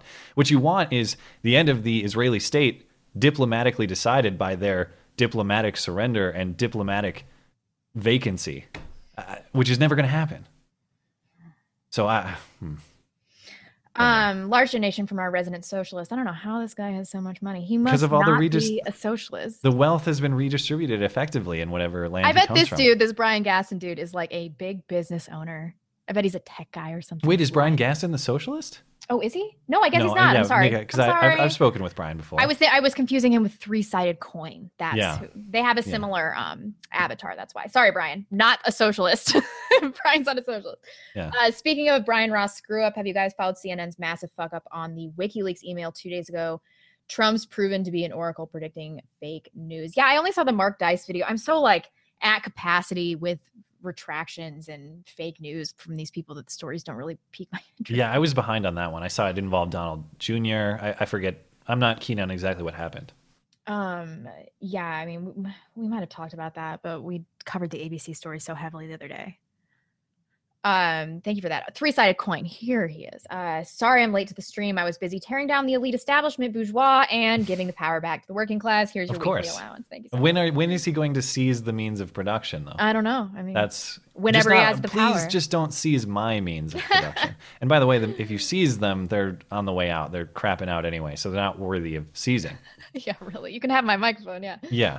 Uh, Coop Clausen said, 10 more dollars to support women who like tall, disheveled men. I really do. really do. Yeah. Uh, and then last one for right now is from Redicus. Compare West Jerusalem to East Jerusalem.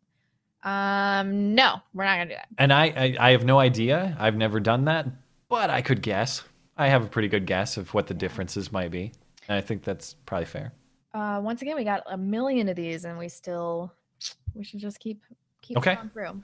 We can uh, we can do this white privilege thing and um, and then take a break after that. So, I, uh, I people kept linking this stuff to me this week, and I originally thought they were the same thing, and then I thought, and then I realized, oh, these are different things. They're just coming out kind of at the same, the time, same time, even though they both happened in weeks past. They're not necessarily super recent, but I you you had the uh, the pleasant task of finding the context on these clips before we went live. So. uh, yeah. Um, I guess we're gonna talk about the New Brighton thing first, but I guess what happened. This is New Brighton. I don't know what even what state the city is. It's in Minnesota. Oh, Minnesota. That's Yeah. right, because it's Val Johnson. Um, Yeah. so this all began. There's this council meeting. Uh, there were seven people there. I think it's three women and uh, and Oh, you know what? sorry. Actually, before I before we do this, oh, wait, I was gonna say I might have had the. Never, never mind. I just wrongfully interrupted you. I thought I had the. Well, I do have the Plainfield video loaded up first, but I can play the New Brighton one first. So it doesn't. Oh, really we can talk about Plainfield. Let's just go with New Brighton since we already talked about. It. I'm Um, a. I, I don't mind me ruining the show. Keep going. No, we're ruining the show together because we're a Yeah, yeah. team. Yeah. Um, so basically what happened was Mayor Val Johnson started talking about uh, the inner city communities and how they need more special attention and how uh, like more resources need to be poured in inner city communities. And so she suggests forming an outreach committee, um, like a task force to undeserved community, people of color. Uh, so like then outside of New Brighton or within New Brighton? it sounds like within New Brighton, like they Okay. wanted to refocus some of their energies and resources to um to the black community in, in New Brighton because she was saying Okay. that like people are scared of the police, they're scared of their own community. We need Yeah. to have this task force to help deal with this. And then uh she councilwoman Gina Bauman, which is the other woman, the uh w- woman too in all of this, she's like, why do we need a task force? Um are we just doing this just to do it? Is there a real necessity for this? And so she was basically asking her like if she's virtue signaling. Yeah. Then it just descends into this absolute cat fight, and then all of these beta males are just watching like per, like they don't know what to do. Yeah. Uh, So- we should just watch it. Yeah. So this is um. This is let me find it here. The uh, this is New Brighton City Council meeting, I suppose, October third. We all have white privilege. We don't know what it's like to not have it because we do. We go everywhere and we're just, we have that. Okay, so actually, when I didn't notice this when I first watched, the first speaker here is actually another councilwoman, not the mayor. Uh, yeah. Do I I have guess that so. right? And then Val Johnson chimes in. So Yeah, the- but this is cut off from a previous clip where they have a discussion about the inner city community. Okay, yeah. So the the council, this other councilwoman says white privilege is real, and if you deny it, you know you're you're a heretic or whatever. And it kind of it goes from there. Oh, I thought that that was Val Johnson. It's Well, the hard to distinguish. They all sound very similar, and you can't see whose mouth is moving, so it was hard to distinguish who was saying what. Well, the clip here says uh, I could rewind. So it says We all have white privilege. We don't Yeah, know what it's like to not Mary have Burg. it because we do. We go everywhere and we're just, we have that. We, we don't know the difference. We don't know what it's like to not have it. And I said, we can't do what, look at who's up here. We can't move forward as all being people of white privilege. We can't because we don't know the difference of not having it. Because I'm white, you think I was privileged my whole life?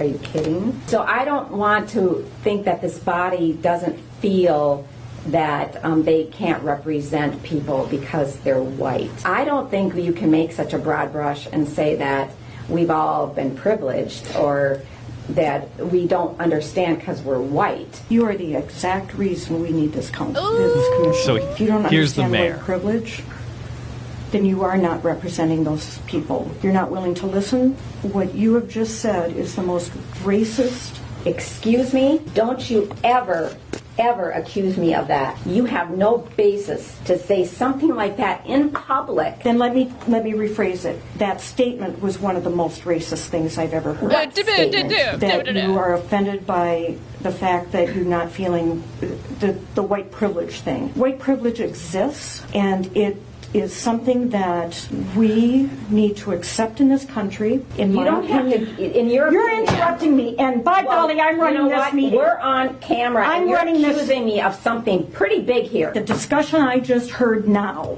makes me so angry. I'm shaking. What I heard was a racist statement. What I heard was a racist statement. You're just crediting. God, God, Gina, I'm passionate about this. I, I want, I want that soundbite too. Just God My God, damn it, Gina! Gina. God, Gina, you're always ruining the meetings. so passionate about hearing the, all sides of the story, and for you to disregard the fact that white privilege exists is beyond me. I thought we weren't allowed to have religious tests for public office in the United States. Apparently, not so. You must believe in white privilege to serve on the city council in uh, New Brighton, Minnesota. I mean, how many people was their immediate reaction to this? Is like, why are these men allowing these women to descend into this cat fight? I'll tell you why. It's because a woman is in charge of this council meeting. If a dude was in charge of this, none of this shit would have happened. As I joked with you, this all would be solved if women weren't allowed to run for office. Then this this would have never happened. But then, by the way, we don't have any entertainment for this show. That's true, but there would be a councilman of just those four men getting twice as much work done. Maybe not those four men, maybe four Well, other men. Wouldn't it be great to you talk about being a fly on the wall, but uh, a fly in the head of those guys? Like, what were, what were the thoughts going on there? Because you, you can't tell me that the thoughts inside of those guys' heads were like, "Wow, this is a very this is a very rational, empowered female discussion that we're." No, uh, they're thinking like the I have to work with these crazy ass bitches all the time that think that I have white male privilege. No matter Yeah. what I do, I'm never going to be on equal footing with them. Our culture's fucked. I, that's what they're all thinking. It's so bizarre. Like the fact that this has intil- infiltrated local government entities is really um, concerning to me because what you're saying is there are certain topics on which I must surrender my perspective and yield to the perspective of another, not on the basis of their evidence, Yep. not on the basis of their superior reasoning, simply on the basis of the color of their skin, which I thought we all agreed was a terrible thing to do. Yeah. But that's what you're telling. That's what you're telling those other council members who are white guys. Hey, on certain topics, maybe even all topics, you have to yield to somebody else based on immutable characteristics.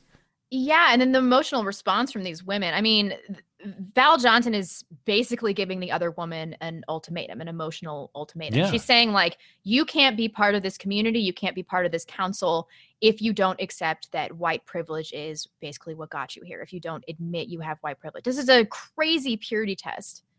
I mean, does Yes. it does it surprise you this has hit local government? I mean, every institution is infiltrated in this way. Every yeah, it, it- it's concerning because these people clearly have influence, at least on the local level. This is why it's so crucial to win these cultural battles because these people run for office. Mhm. They're the people sitting in your city council meetings. They're the people, some of whom already sit in the House and Senate. Many of more, many more of whom will run for House and Senate. One of them almost was the president of the United States. Yeah. One of them uh, uh, won the popular vote. Mhm. I mean, presume. I wonder what Hillary Clinton's take on this would be. Like she, I bet she would rationalize Val Johnson's position. I bet she would. Uh, probably. I mean, yeah, I, I would almost guarantee it. So okay, the, but this isn't the only example. There's this police. There was some kind of police meeting in Indiana where this this police one of the police officers, a female police officer, Oh. lectured another. So Explain to me what's like going on here. transgender, like interact cops interacting with the transgender community sensitivity training, some stupid bullshit, you know, something like that. Um, so the Plainfield Board of Police Commissioners in Indiana on Thursday reinstated a female police captain who was placed on paid administrative leave after telling a fellow captain, which we'll walk in a second, um, how he benefits from white male privilege. I didn't want to give too much information Okay. before we watch this because I think it's pretty self-explanatory. Um, but yeah, he was also suspended for two days, but the media did not report that. They said that he was, you know, Oh, he was also suspended. I hadn't heard yeah, that at all. yeah, yeah, for Why was he conduct for conduct unbecoming to a police officer. I mean, he gets pretty riled up, but someone's telling him like, "Shut up, you're a white man." Yeah, That's- yeah, yeah. Um, so the original incident occurred on November 1st at a training seminar on police interaction with the transgender members of the community, led by a U.S. Department of Justice representative and U.S. attorney. Okay, so this is uh, Plainfield, Indiana. No, that's, that's not even accurate. Because if you can't have a basis for where the number comes from and what the situation is that, that puts them in that situation. Mm-hmm. I mean, are they more likely to be in this situation than somebody that's not transgender? Mm-hmm. Yes. So if- if- Which I don't know what that is. I'm just saying. So to, clarify the context, he's just at some point this presenter made a claim about transgender people being more susceptible to something with police. Right. Yeah. And then he's just asking, I, I actually don't know what that claim was, but Yeah. he's just asking, like, how do you know? Can you show me more about these statistics? How do you know that this isn't because transgender people are um, putting themselves more at risk or interacting with parts of the community that are making them at higher risk? So, based on context clues, it seems to me like this is about sexual assault. Yeah. Okay. And all he's saying is like, "Could you please provide evidence?" Basically, yeah. Yeah. Okay. And then he gets ripped. My wife has never been part of police violence. Most of the people that I know have never been accused of police of violence. So I, I guess I don't get where that statistic comes from. Because you're What- white male privileged, so you wouldn't know. I'm sorry? I'm You're sorry, White what? male privilege. I am sorry. Oh, so you wouldn't Bring it know. down a notch, Let me- okay? let me- let me Let's keep bring it this- down a notch. I don't want to focus on the statistics. And this is this is the chief, the chief of police here speaking. Uh, chief, because quite you don't let frankly, them get away with that? No. Seriously? I'm asking a legitimate question. Let me here, help you. And I'm getting taught white privilege? I Are you didn't- serious? I find that extremely offensive. And, and I'm in here trying to be as professional as I can You've got a job. and learn. We're not talking about white privilege here. We're trying to focus on a different demographic. I'm going to keep this professional, and I apologize if anybody is offended. This data that we have here, the only reason that I brought this, the only reason that this statistic is up here is to give you some perspective. If you notice, the slide is from 2012, from a source that is not necessary. Anyway, we're going to move beyond. You can just see him kind of raging there in the background.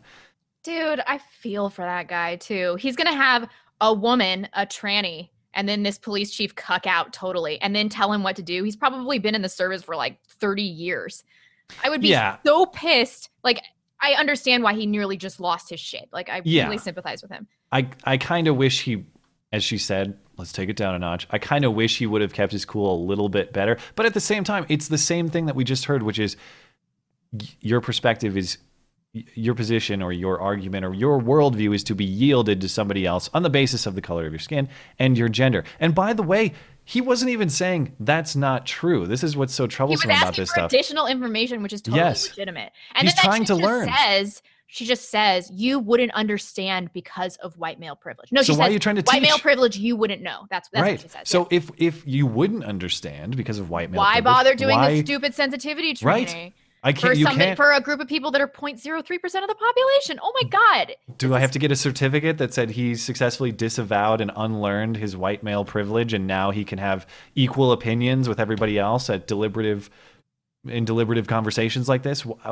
This is just outrageous. It's it's just loaded with inconsistencies, and it's so frustrating. Yeah. And again, local police department people people being trained to handle X, Y, and Z in your community according to a set of rules, and apparently white privilege is to some extent influential on these rules. I don't know how she was punished by the department, so I don't know how she was put uh, on paid administrative leave.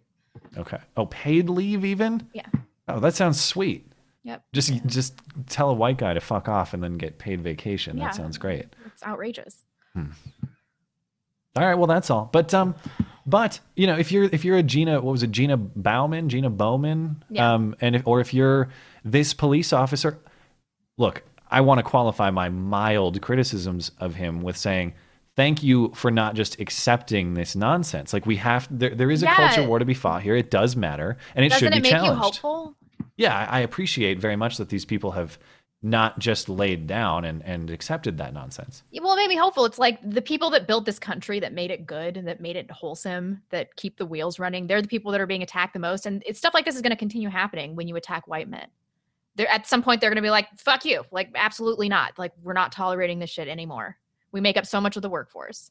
So it's it's hmm. you know it, it warms my heart to see somebody fight back like this because this guy, of course, was totally in the right. Yeah, and I don't even. It's not even for tribal reasons. Although this type of stuff does push me into. Doesn't push me into a tribal perspective, but it makes me more understanding of it. But if this were reverse it anyway, okay, I don't want somebody sitting at that table saying like, "Well, you're a black guy, so you know your opinion doesn't count." Well, you're like a Mexican chick, so like get I'm out of here. merely pointing out that the only people that No. cucked hard are the tranny, the woman, and the black. I know. I'm not. Ac- I'm not accusing you. I'm saying. I'm just saying, as a defense. Well, I know. I'm not accusing. defense. I'm saying that like my concern with this is not as a white male. It's on the principle that we're not going to just say your opinion is invalid based on your identity. We're going to take on arguments. We're going to take on reasoning. I And mean, people- my concern for this is as a white male. Okay, fine, whatever. I'm just saying you shouldn't. If someone asking for evidence sends you into like dismissal on their race and gender or saying their opinion doesn't count, that's on you. Sorry, I don't care what their race or gender is. I don't even care if it's indistinguishable, like this presenter. Your opinion doesn't count because we can't tell what your gender is. I don't want I know that. that like Yeah. James Dean style hair. I was so confused when I was watching this. I'm like, is this a lesbian? I think I asked you that. Yeah. Like, what well, am I looking at? Coming up next, speaking of is this a lesbian, we have Rose McGowan and me too, but we should probably take a super chat break before we hop into there. Yeah, we got we got a million. super Yeah. chats. Um, let's see all these Jerusalem questions we avoided. Okay, uh, Frank Underwood. Keep in mind the Israel or the Israelis could. Did I already read this? Could kill all the Palestinians and choose not to if the rules have been Hmm. reversed. Uh, the Israelis would all be dead. I think that's I think that's an interesting take. It's it's uh, counterfactual, it's speculative, but I I mean, if mm. the if the Palestinians held all the power, do you think that it would look anything similar? I mean, we talk about the brutality of the displacement, but isn't a counter displacement? Are goal? we are we seriously going to watch something like that and then talk about the mercy of Israelite? I, I, I, what do you uh, what do you want me to say here? Yeah, well, I'm just I'm just throwing thoughts around. We should move. You're right. We should move along. We should move along. Um, Frank Underwood said, "Would you guys consider branching out to other crowdfunding sites? I have had a good experience with Freestartr, but also have heard good things about Patreon and Hmm. Maker.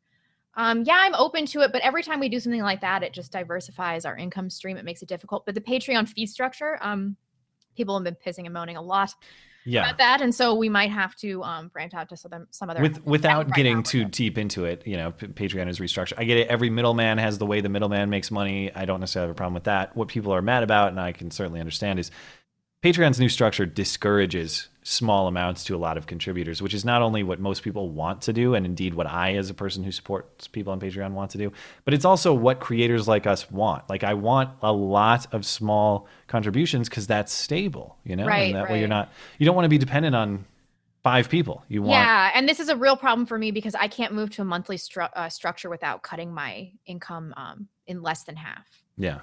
At least So- initially. So it's it's difficult. But everybody's like, just move to monthly. I'm like, you know, I only get four hundred dollars a month then, no matter how many videos I make. And I, without saying ab- about alternatives yet, I have it on good authority that uh, I know a person or two who I believe has uh, a very good alternative um, brewing, and somebody who I think really gets a lot of the complaints that people have with Patreon and really gets perspectives, uh, for example, like this show. And when this person is ready to discuss this uh, website, which I believe will be debuting in the spring. Uh, I've told him we'll, we'll talk about it. So there will be more to come on Patreon alternatives on this show in the coming months. But um, I don't know what I'm at liberty to reveal on his behalf, so I have to just leave it there. Uh, nothing. Yeah, Uh, Slosher said Matt should wear a yarmulke. I don't know how to spell that now. a yarmulke. a Jewish hat in Yeah. parentheses Yeah, to make the chat even more cancerous Yeah. than normal. Um, oh boy, 4chan will just rip me a new one. Don't do that. Don't. Hmm. Uh, Redicus again said, "My issue with the shaver shooting is they should have they should have treated it like a felony traffic stop." Donut operator did a decent video on this. Yeah, I should. Uh, I'm sure he has good things to say. I wanted to talk to him about Philando Castile, but we couldn't make it happen. Oh, that's Um, right. I I, have emailed him before, so maybe maybe we'd be able to communicate about this one too. Um, Jonathan Edwards, this cop killing this man shows us the death of Western masculinity. He is a woman with a gun. Oof. Hmm, Yeah, I mean. I know a lot of people in the super chat were defending this guy, and like I saw a lot of people saying like, "What about you know the cop? You guys never talk about the cop." But I really do believe that this is an instance of a hair trigger police officer that has probably been drawn to the police force for, you know, for the for the wrong reasons. I mean, that footage it was really difficult to watch. It was really difficult to watch.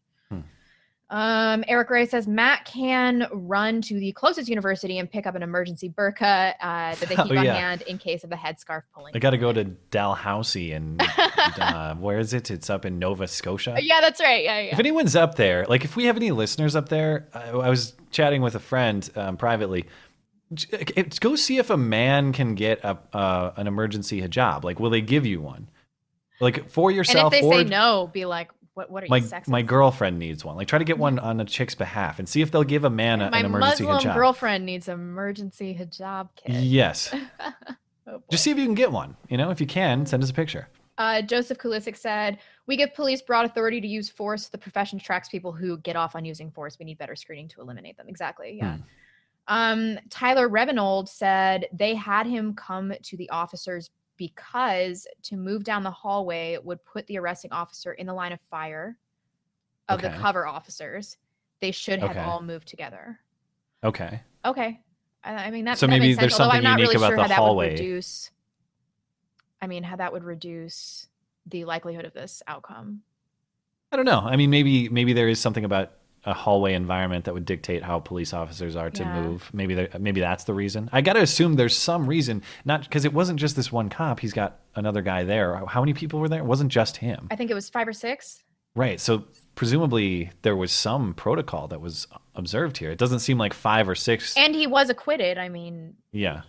which matters. That's relevant. Hmm. Oh boy, I, I'm so tired of these stories. You know, um, Chachi Marshall. This is the first I've heard of this incident. Was the shooting cover on the news? Also, that guy was murdered.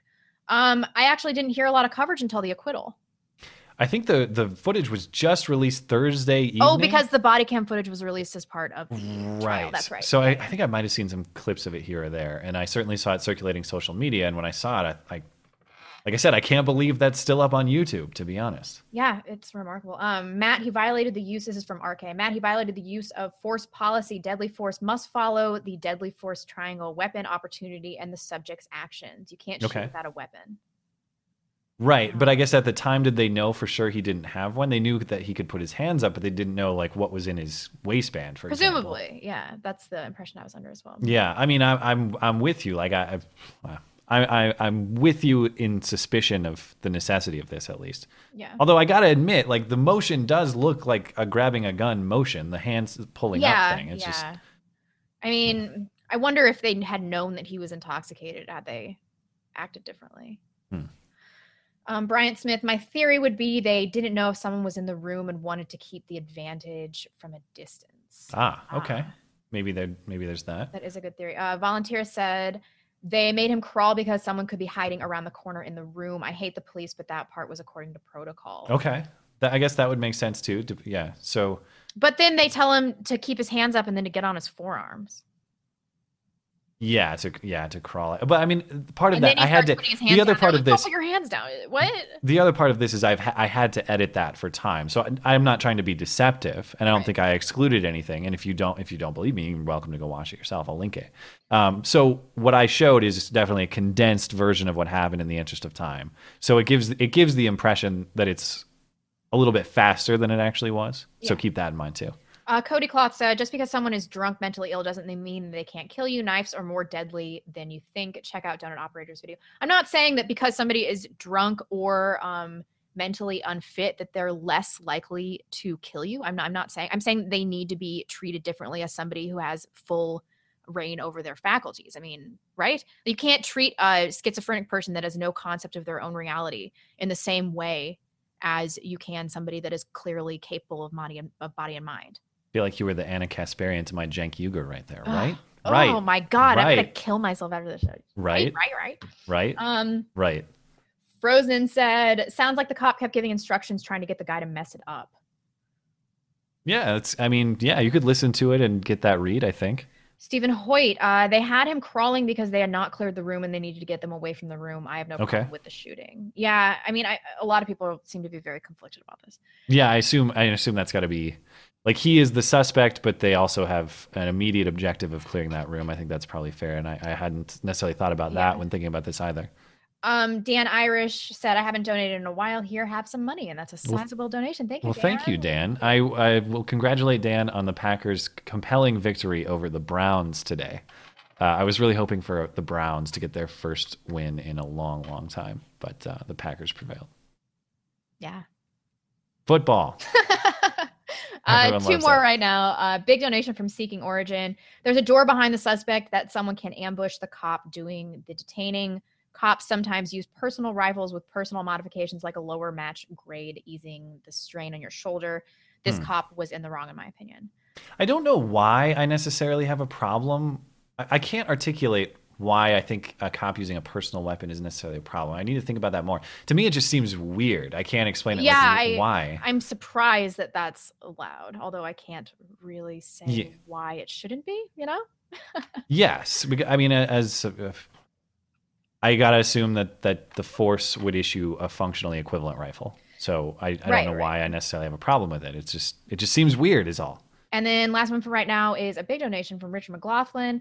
On the shooting, conservatives don't respond to this the way that, the, that Black Lives Matter does. We don't form mobs and destroy infrastructure or vilify all police. Instead, we wait for the outcome of the lawsuit and respect the protection police give us. That's exactly true, too. Um, like what we do, which is evaluating these on an individual case by case basis. Yeah. I don't think that that is uh, what the Black community is doing. Yeah, and even even if I'm skeptical of the cop in this case, it's it's crucially important. I want to understand the the motive, the right? And if this is a the protocol problem, that it's something that needs to be, you know, it needs to be corrected in a different way than if we have a bad cop. So that's Yeah. why we want to get to the bottom of this because we want things like this to happen with less frequency. Um, we're good for right now. Okay, well let's hop. Uh, I mean, it's it's, it's a cringe-a-thon from here on out. So Yeah, you know, fucking kill it. just just what I love. If you hadn't had enough cringe, yeah. Uh, so this is pretty short, but I just found this amusing after the after Trump tweets out, "Hey, Time Magazine got in touch with me and they said they wanted me to be Person of the Year," and I said, "No, thanks." Well, it looks like whether that's true, if you buy that as true, they got a great replacement, which is at least a trio of women, or at least a trio appearing on this reveal on the Today Show. So it's the founder lady of of Me Too, I forget her name, Rose McGowan, um, who I genuinely had to ask, is she a lesbian now? and and because I was I wasn't sure, and Ashley Judd, Ashley Judd, who by the way, Ashley, we were both saying, dang, Ashley Judd looks great. looking Shame looking pretty good for seventy or whatever. she that she's not that old, no way. I know she's probably like fifty. But yeah, it's a shame she got the crazy disease because you know. She there's- did. She's aging pretty well. Yeah, so this Wait, is. who are um, we missing? We, we named three of the four, right? Oh, there was a fourth in there, but I think I added. Oh, Megyn Kelly appears in it Oh, too. that's right. But there's another person that I think I cut out. So there are more. But um, but yeah, this is the Today Show reveal of the Time Magazine Person of the Year.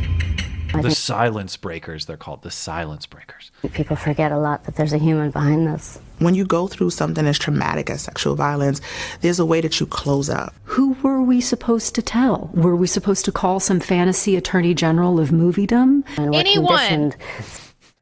Yes, uh, if there was a This crime. just fucking pisses me off. I do want to point out that all these women are in their, you know, mid to late 40s. So, like, where were you bitches when you were smoking hot 25 year old or 20 year old? It's like, no, you were going to use this for your advantage while you still could. And now that they're older, they're like, oh, I was raped. And Rose McGowan, she looks like a Romulan. I know you don't understand that reference, but I don't. Proceed. But yes, if, if that character is some kind of like elvish type of person, she looks like um she looks like a slightly upgraded version of um of Kathy Griffin, like a slightly hotter Kathy Griffin. Oh, jeez. All Yeah. Since birth, All right. before our feet hit the ground, to be polite. Politeness kills. To be kind, to be liked, to not make waves. That has to stop. There wasn't a, a place for us to report these experiences. I am here to give you permission to be angry. Having somebody else connect with you and say, you're not alone in that, it just frees you. It frees you from the shame. I always thought maybe things could change for my daughter. I never thought things could change for me. We have to teach our boys Aw. from a very young age that it's That's right. Yeah. important that not only they take care of women, but that they are respectful and that they understand that there are things that are not okay. It is a socio political, cultural, gender revolution. Black! Now, I just wanted to remind you, at least in part, this is these are quotes from Time Magazine's one of their people of the year. This is Women's March earlier this year. Remember, in this country, black people are still enslaved in shackles. are still in shackles and graves just for being black. And I didn't know devils could be resurrected, but I feel Hitler in these streets. I'm nasty.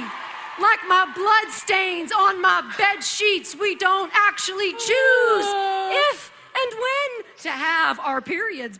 We don't actually choose. That's one of the, cringe to the 2017 quotes of the year. And again, I it appears these women have plenty of genuinely bad experiences with Harvey Weinstein and others.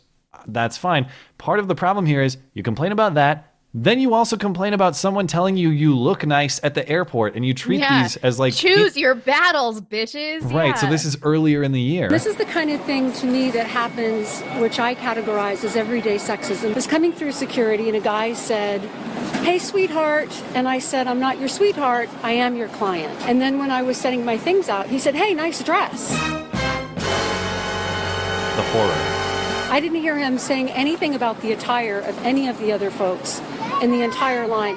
I know we talked about this before, but she doesn't understand what a compliment is. If someone gives you a compliment, you don't want them to say the compliment about other people because you want it to be a special compliment for you. Yeah. If someone says, "Hey, you look nice," and you're like, "Oh, that's nice of you," and then you walk away and they say, "Hey, you look nice" to another chick or every chick, like, oh, then you're like, "Oh, I guess I guess I'm bit. not special." yeah. That's That would So- make my day if I was like a washed up 50 year old actress and some guy was like, you, look nice today. I'd be like, wow. and she does. You. She does look nice, like for her age. She does look nice, but she has the crazy disease.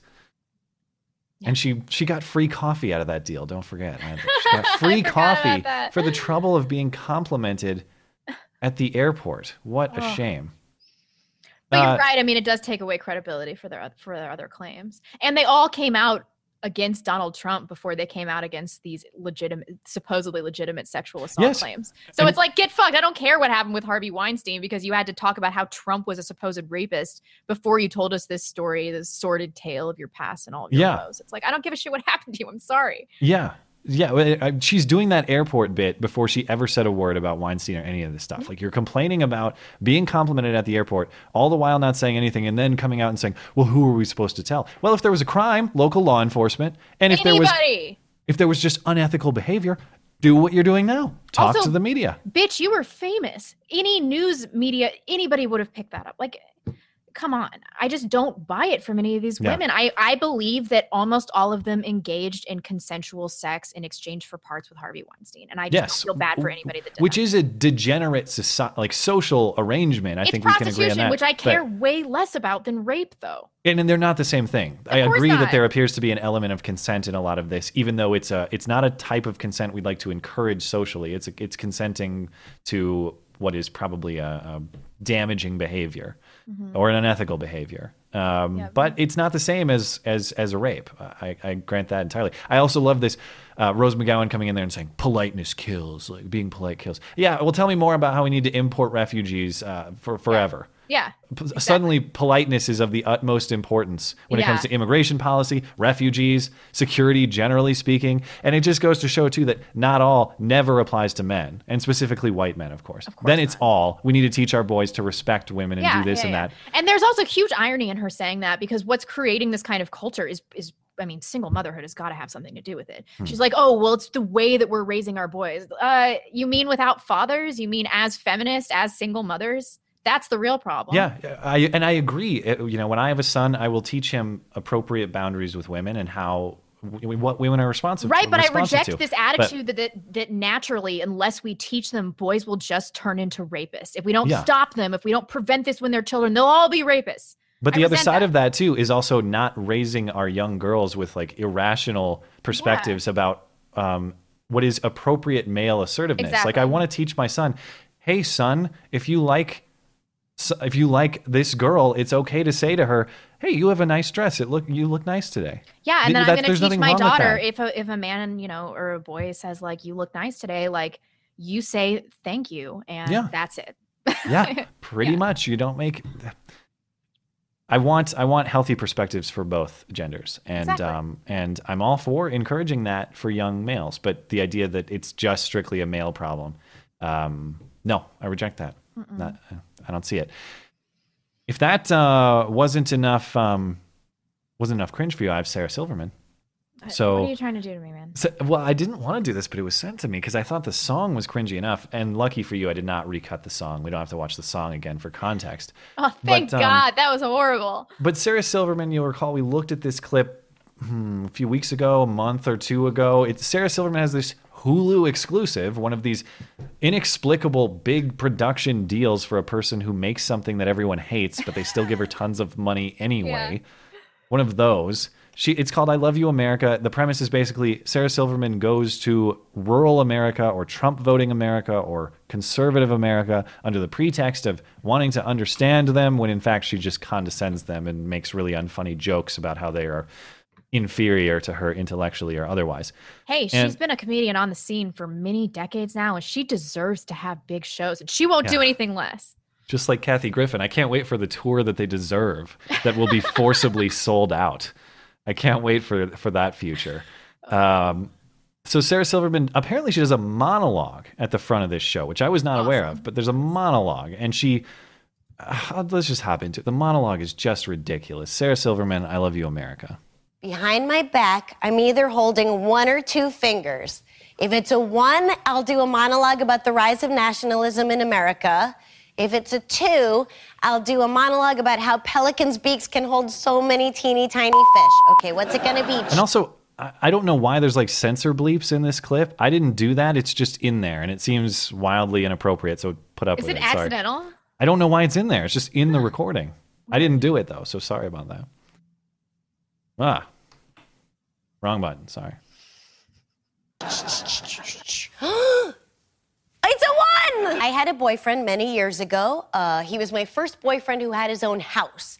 And one day I went outside to see what he was doing, and he was uh, hoisting an American flag up the flagpole in his front yard. And I instantly felt very weird. Uh, it didn't make sense, but I felt this feeling of like, um, I felt scared. Yeah, I felt scared. And so I was like, uh, What are you doing? And he said, raising the flag. And I was like, why? And he's like, um, because I love America. And I was like, right, right, of course.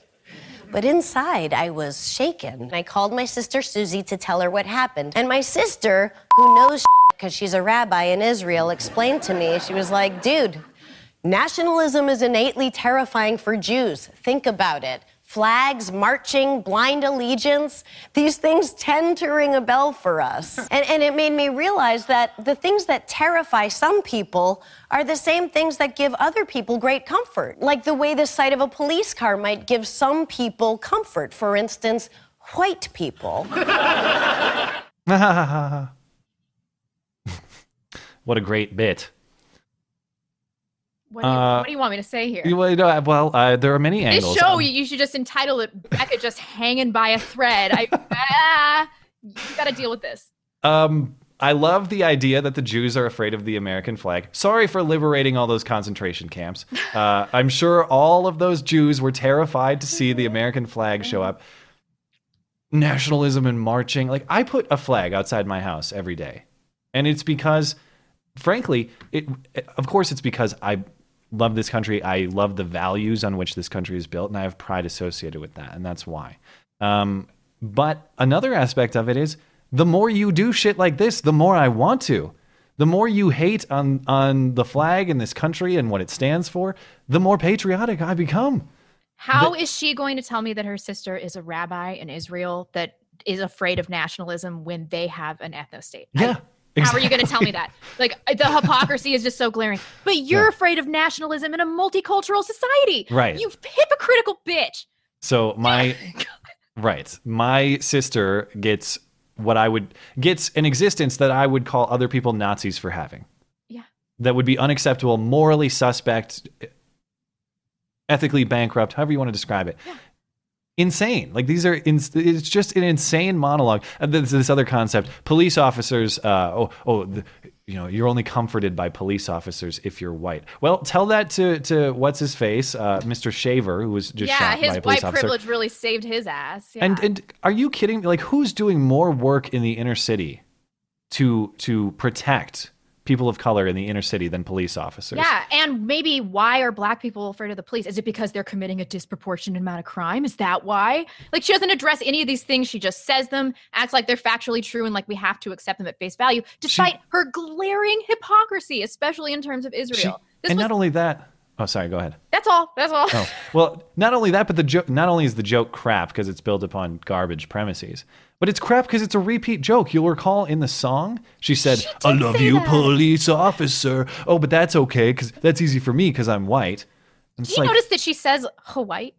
she, yeah, it was clearly like a Jared Taylor Was it? jab or something. I think so. Yeah. Wow. Um, Bitch is woke. But yeah, you made that crap joke in your song about how you're happy to see police officers on account of your ethnicity or whatever. But you, you can't repeat it. It sucked in the first place, but it especially it especially sucks. You know, I've never heard, heard her refer to herself as a white woman.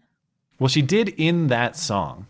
Did she? She's like, I'm a yeah, white which woman. I'm which I'm also trying to dance around it because I don't want to discuss like does she, does she count as white? No, I want to know if Yeah. she counts herself as white. If she would say, Yeah. I'm white or I'm a Jew, which one outranks the other? If she's going to say, you know, I'm a Jew, then I, I can definitely put her argument. I could debate the crap out She says I'm white in the song. I could go find it, but that's kind of a waste of time. Then why even bring up Israel and her rabbi sister? Why even discuss it? because it's an innate fear of nationalism in her rabbi sister who lives in a highly nationalistic ethno state. Oh my god. Oh my god. Do you think the average American is looking at this like, no? Someone's watching it, apparently. Hulu's paying money for it, and apparently they still have subscriptions, which I was able to get that for free off of YouTube. So I'm not sure. Like, what, how are they the funding paywall. these Netflix and Hulu and all these people? It, it just must be that they the subscription service gives them so much money that they they can give Hmm. million dollar payouts for these things that don't get any money back. Like, Yeah. remember Amy Schumer was paid like twenty million dollars, something fucking ridiculous. Ugh, for and she- a yeah, she terrible wanted- Netflix special. She wanted, like Dave Chappelle money. Yeah, yeah. Oh God. it's just Well, unbelievable. yeah. In the interest of time, I have um, two more items. So we got this fuck hate kids bit, and then the hoax hate of the week. So we could probably just get through those really quickly, and then close out with super chat. Does yeah, that sound sure. like a plan? We're, we're Okay, gonna have so, like um, twenty minutes of super chat. That's fine. That's fine. We'll get through it as quick as we can. Uh, and thanks everybody for your patience and for supporting the show. So this group is called Fuck Hate. It's uh, like FCKH8, which is fine. I don't really care. I think that's a tacky name for a group, especially one that claims to be anti-hate. Yet It took me a second. It was like a vanity plate that I didn't understand. I'm like, fuck uh, hi. Yeah. Oh, Fuck fuck it. it. Yeah, whatever. it's like your entire existence is based on hate. Don't tell me you're anti-hate. You're very pro-hate. It's just a question of who's being hated. That's all you do is produce hateful videos. This one's included, and that's not necessarily the knock on them because, yeah, I don't care if you hate people or ideas. I think you're entitled to express that hatred just as everyone else is. I think the ethical dilemma here that a lot of people find to be um, especially concerning, myself included, is the degree to which children are the main cast members of their productions. Yeah. And this one is no exception. It's called Pussy Scouts, and this is to promote the free pussy hats that they are now um, giving away. Fuck hate. So they do. Um, Oh, Scout! Oh, okay. Hold on. There we go. Uh, so yeah, so they're giving they're giving away the free pussy hats, and they they have a grandma beatboxer, and they do a rap. Uh, that came out of a meeting, a production meeting at some point. Ready for your song about President Trump? Yay! Granny be dropping a beat that's sick. Pigs? Show no respect. Try to grab my pussy, you're gonna get wrecked. Cutting Planned Parenthood, health care, and it didn't work. Fuck the uh, fucked up hair. You said it, ladies. You gotta treat them like shit. Choose rapist, sex, assault culprit. And take away a woman's abortion right. My split is warring. I'll take it down in a fight. Like Princess Leia, choked out Jabba the Hutt. The women's march show, women's mouth can't be shut. Super callous, fraudster, racist, sexist, not my POTUS. Yeah, bullshit, racist, Muslim You And immigrants that you hate and berate is racist ignorance. Don't make America great. Pussy Scout starts with backwards side. We're future boss bitches, and we drop the mic. PussyScouts.com. The Pussy Hat emerged in the Women's March as a powerful symbol of the fight for equality. Get your hat or get involved with I like how they top it off with a shirt. fat feminist, Girls a black wanna have chick, and then an Asian to mental rights. This is what a Oh, feminist I, I looks want to like. emphasize Pussy this T-shirt too. Get involved with the cause and get a shirt. Girls just want to have fun to mental rights. Tell me what fundamental right you don't have. I'm sick of this crap. If anything, you have too many fundamental rights. We need to take them back a little bit I so know. this crap doesn't get made anymore. White Sharia. White Sharia. All right, it's just a few more. A This more. is what a feminist looks like. PussyScouts.com. Oh, I get it. Grandmas aren't usually beatboxers. That's funny. That's an unusual premise. Very well written. I like it. I Uh, would rather watch Brianna Wu's campaign video like over and Yeah. over than watch that again. yes. Uh, the question that uh, you know everybody thinks about. I, I know it's repetitive, but I got to say, who are the parents who are who are agreeing to put their kids through this? I, don't care how much the money is. I really Feminist like. single mothers, I guarantee it. This video should be called "Exploiting Minority Children," by the way, too. Yeah, probably. And it should be demonetized immediately. Uh, you know, you talk about raising sons with the right ideas. This is an example of raising daughters with Yeah. terrible perspectives and ideas. And uh, this is the counterexample, Rose. So you want to talk to me about raising sons with the right perspectives? I will listen, but you must watch this. And you must tell, you must either say that's wrong or argue to me about why that's a good perspective with which to raise young girls. Uh, there are a few interesting accusations in there. Um, at one point, a little girl says, like, you try to grab my pussy, I'll kick your ass, or something to that effect. And it's like, I get that he had the, the bus tape, but to imply that he would grab a child's genitals? That's asinine. And also, even they called him, you know, accused rapist. Oh, so they, they were they were measured. They were fair. Um, By who? one of the girls in there says, "You said of ladies, quote, you got to treat them like shit." Did Trump actually say this? I don't remember that. Is there is there a quote of him saying you have to treat women like shit? No, I think he something he said something along those lines on the pussy tape. Speaking of locker room talk, I've heard various iterations of of things like that in my uh, in my life. Like women love when guys treat them like crap. I mean, guys say stuff like that. Didn't I don't know. No, I said that to you yeah, you the other day. did. Well, that's but I've heard various forms of that every, every day, and unfortunately, there there's some truth to it. There's some truth to. I don't know. However much truth, how much truth do you think there is? a lot. I mean, I think that women they get turned on when you tell them what to do. I It yeah, I don't know what it's to tell you here. It's assertiveness. It's a what like the, the the goal. The male goal is assertiveness, not being a dick. Yeah. It's assertiveness. Um, but unfortunately, sometimes it is being a dick, and sometimes it's like being attracted to Opie. It's just you know whatever turns baffling you for everybody involved. Opie and um, Sam Hyde. You know. The fundamental right things, fundamental rights thing was just nonsense. You know what got me? The, the worst part of this whole thing was the girl that was talking about abortion. Like, Yeah. that, that was the worst for me because I'm like, why are the only reason a child would be thinking about the right to kill their future fetus in the event that they get pregnant through being sexually irresponsible is because she's being indoctrinated and propagandized by her idiot mother. That's the only reason that she would know something like that. These girls are Mm-hmm. like, I don't know, I don't know how old kids are. They're like seven, right? They're they're, young, clearly young. prepubescent. They're Yeah. cl- like they're they're young. so they're kids. probably between seven and ten or something. yeah, yeah. They got to be older than seven. I can't tell with kids. I don't know. You can um, you can sign up to get your free pussy hat. I've considered doing this. It's pussyscouts.com.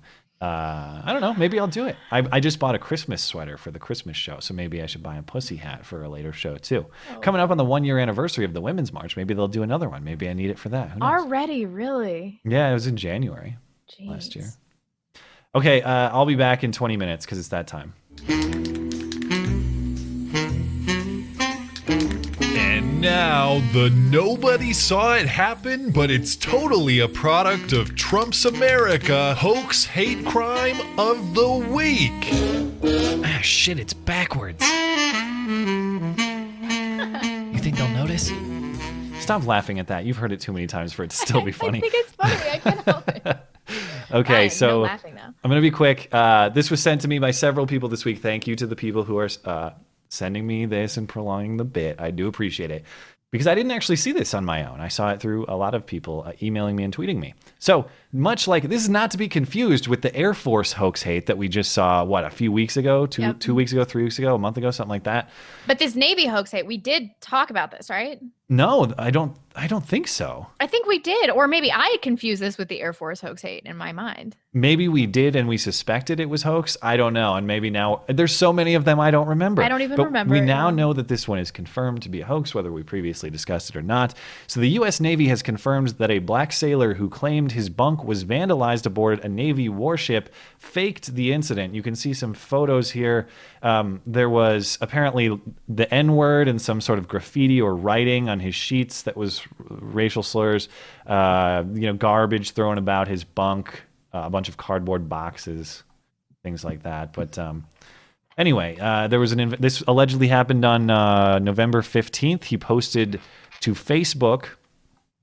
Uh, this guy's name, he's 27 years old. He's, he's sailor uh, named Marquise Little. Posted to Facebook on November 15th, claiming his bunk area aboard the carrier George H.W. Bush uh, had been vandalized, as you saw. Uh, he wrote on Facebook at the time, I proudly serve in the Navy, and this is what I'm receiving in return with the hashtag sailor asking for help. Uh, he also gave interviews to the media saying he feels unsafe in the military. Quote, Maybe the guy or guys that vandalized my rack would see me out in town, he exclaimed. I constantly have to look who's giving me the side eye, the dreaded side eye. Well, as we said, um, it's been confirmed an N- NCIS supported command investigation following the claims of racially motivated vandalism aboard the carrier has determined the alleged victim staged the incident himself, Commander Dave Hecht said in a statement on Friday. Do these people think? I, you know, I, I know the answer to this, but I'm going to ask it anyway. Do they think that nobody's going to do an investigation? That no one's going to look into their claims? They're making huge claims about military organizations that do not want to be viewed as racist by the American public. Obviously, people are going to look into this. Yeah. It, it, that's what's so weird is he at one level tries to make it high profile through the Facebook through Facebook through doing Yeah. media interviews and doesn't seem to have the foresight that like yeah this is also going to get scrutiny and to the extent like if this is true the the military is going to want to reform to the, to the point you're making it's bad PR so they're going to say how did this happen and let's not let it happen again oh wait it didn't happen Yeah. because we had to investigate it because you made a big deal out of it you idiot Yeah, exactly. yeah Hmm. Man. And what But do you think no his more- MO was? Do you think that he was like, I know you're going to close off the second, but do you think he was like, I just haven't gotten enough attention lately? Like what? Or like, no one's racist enough against me. The fact, the very fact that somebody has, that a minority has uh, the audacity to do something like this leads me to believe that we don't live in a racist country. Oh yeah, if you if you had to fake these incidents to the degree that they are faked, um, they're they're not happening at a, at a at a large on a large scale. They're just not. Uh, no, but I'm talking about a black person going on Facebook, not worrying about the repercussions of this giant fucking lie. If we lived in a real racist country, that black dude would be afraid to do something like this. Oh, but yeah, he's sure. brazen. brazen. yeah, it wouldn't it wouldn't it wouldn't get sympathy. It wouldn't Right. get the the Yeah, attention. Yeah, But we don't live in a racist country, so he's going to exploit it. And then, you know, Yeah. he's being told that we live in a racist country. And so he doesn't feel bad about this lie because he thinks he's just demonstrating a deeper truth about the nation, even though what he did was a lie. It's like Mattress Girl. Yeah, whatever happened to her? I don't know. She worked Everybody a knew coffee she shop was these lying days or immediately, something. and now she works at Starbucks or some shit. Hmm. She probably has some nice husband. God, I'm getting an eye twitch. I feel like you. Know. it's been too it's too long. We're at two hours. Oh boy. So uh, I don't want to talk about hoax hate anymore, but I I am obliged to talk about hoax hate where it is proven to be hoax, and I thank everybody who sends me hoax hate uh, where they find it. So thank you guys. And we have so much super chat to do. All right, let's go. All right. Ian Sterlin said Israelis have just as much right to the land as Palestinians. Jews have been there for over 3,000 years. Um, yeah, I'm just going to keep moving through the, the Yeah. Israel and Palestine questions. How about that? John Smith said the hallway was so small that one officer would have to move into the crossfire to arrest him. If he pulled a gun, the officers would have to be on opposite sides. Ah, okay, that makes sense. Um, then resident piece of shit, Jay Fry. Uh, the gun on the ground isn't necessarily the guy with the gun in the officer's mind, and the door is open. They could be attacked still. Mm-hmm. God, None of these, dude. These just do not measure up to taking the life from a man that's begging. For his Well. I it at least helps me to think of a plausible reason for the crawling and things like that. Th- th- that no, I, I guess I understood that, but but he he did give him conflicting advice. I mean, I understand that there's protocol for crawling in the hallway, like I get that, but he told him to keep his hands up, and then he told him to get on his forearms, and then when he started getting on his forearms, the cop freaked out. Like Yeah. he was getting conflicting mm. advice about this. The guy was also kind of drunk, probably. You know, it's it's a real. This is this is really sad. I understand it from both perspectives, but like more than anything, this is just it's just a real bummer. Um, Hmm. Look at all the feels you have tonight. I can't believe I it. know. I don't know what's happening to me. I, I just can't hang anymore. Not mean enough. Redicus said the preacher of social justice must get her hail Anita's. Oh, like hail and so I I- I refer to this as kind of a religious. We we talked about this as a purity test you did, Oh, and yeah, I yeah, mentioned yeah. this as like Oh, a gotcha. religious event. The so Hail this, Mary- the hail Anitas would be part of that religious um At about routine. two hours, I just stop recognizing subtle jokes. Yeah, yeah. like. A friend of the show, Stan. If any of those men spoke up, it would be mansplaining and toxic masculinity. Yeah, Yeah. but like, I don't know. Sometimes I feel like feminism has just been the single biggest shit test to Western men, and I just feel like some of these women, if they just got put in their place, that there would just be no more rising up for them. Sometimes women just need to be put in their place. I, do I have to be the one to say this? Like, really? Authoritarianism um, can create order for sure. Yeah, uh, I mean, like we're seeing with Middle thought wars, East- like what Yeah. happens when you go too far with this white Sharia mentality. But like, I, I'm just not totally convinced that it's for the benefit of society to let women like this talk as much as they want to. I don't know what do do with that whatever you want, but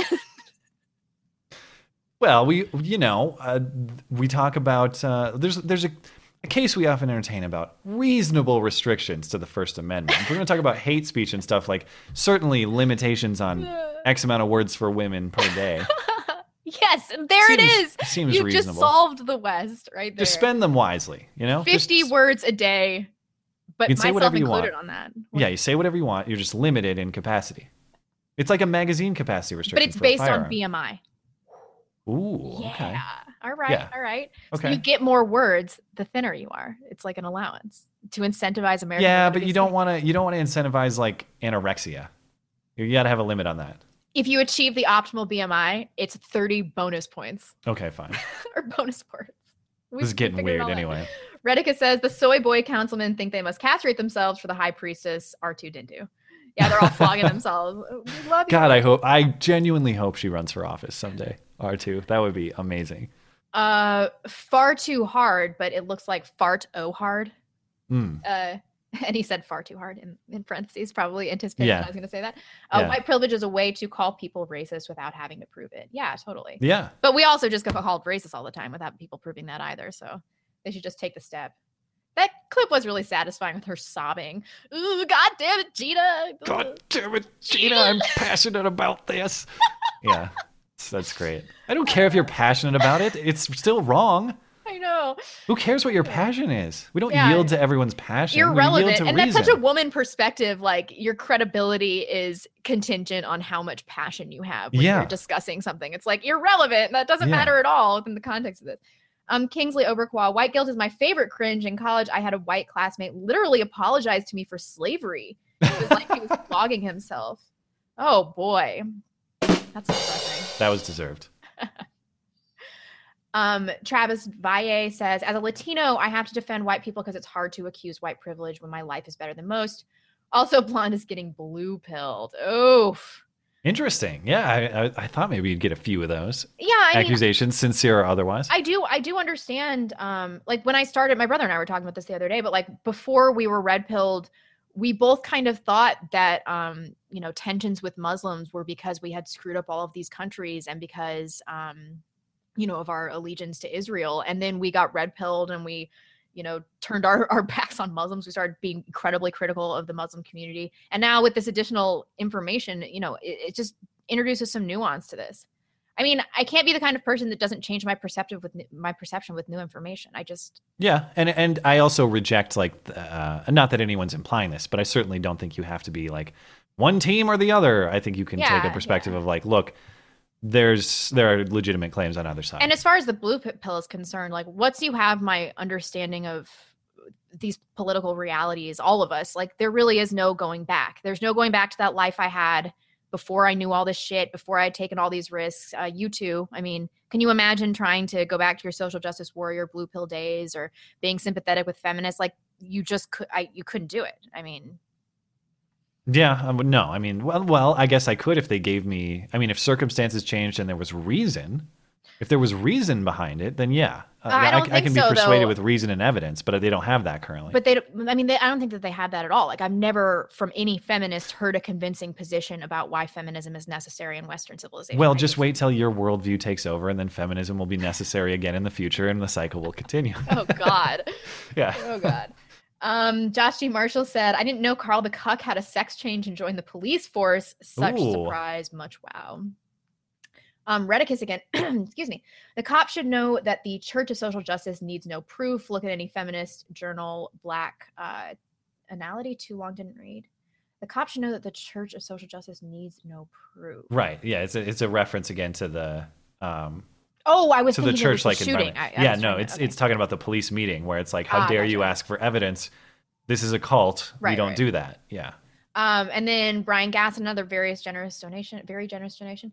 To clarify, not a socialist, but I am a former Dem. As to why I spend big on you, because you guys shine a light on the one thing that is largely obfuscated by the majority of political punditry, the truth. Keep up the fine work. Thank you so much. is- And I'm sorry I confused you with our resident socialist. you have a, a, a little avatar that looks just like his. So That is very high praise. It's That been, is high um, praise. I, I, I debated whether I wanted to talk about it at the top of the show or not. It's been, I'm not going to go into detail. It's been a hell of a week personally for me, and I'm just kind of out of it. Um, so, you know, get it, I'm at that point in the show where stuff like that kind of gets me. I'm going to get, uh, I'm going to get emotional and feely here in a second because that's, that's, uh, apparently that's my job now. Jesus. yeah, that, that, that type of stuff puts me at a loss for words. So I do appreciate it very much, Brian. Yeah, thank you very much, Brian. I appreciate that. Um, yeah, what are we gonna do when we're both soft? Is this show gonna keep having the edge, or am I gonna be like the Muslims? I feel so bad for them. We'll know it. We'll know it's bad when I'm the one who's like trying to. I, don't know. When I'm the one taking the harsher perspective, then we'll know it's bad. I guess. Yeah, yeah. I hope the Yeah. audience keeps me in line, tells me to not be a pussy. If, Yeah. if you guys think that I'm being too emotional or too much of a pussy, it's okay to tell me. Um, tinfoil hoodie, a big donation, but no, no, thank you so much. Thank you. Um, Marba93, if you're an American at a university, you're already part of the 1% of world inhabitants. As a gay Mexican, I always tell people white privilege isn't real. Thank you for that. That's and that true. was one of the clips of Gina I had to cut out uh, for time, but she does say like, "Look, I believe in American privilege to Right, the extent that we've built a fantastic society that is better for anyone to live here than pretty much anywhere else in the world." She she does make that point, and I think that's that's uh, Yeah. a fair point to make. Yep, I agree. Um, Brian Gasson again. P.S. Keep playing your cards right for that million dollar super chat. We're waiting. No, it's how dare you imply that it's a lottery system or, or a gambling system? We are entitled to it, like Kathy Griffin and soon to be Sarah, Sarah Silverman. So you owe us. You owe us. You need. You're the one who's in debt, Brian. yeah, we're, we're entitled. Uh, Yeah. Travis Valle said it's okay to be white if you discount an opinion because of race. That's the epitome. It's the epitome Epitome. of hypocrisy. Yeah. Show respect. Ben Shapiro is the Hebrew hammer.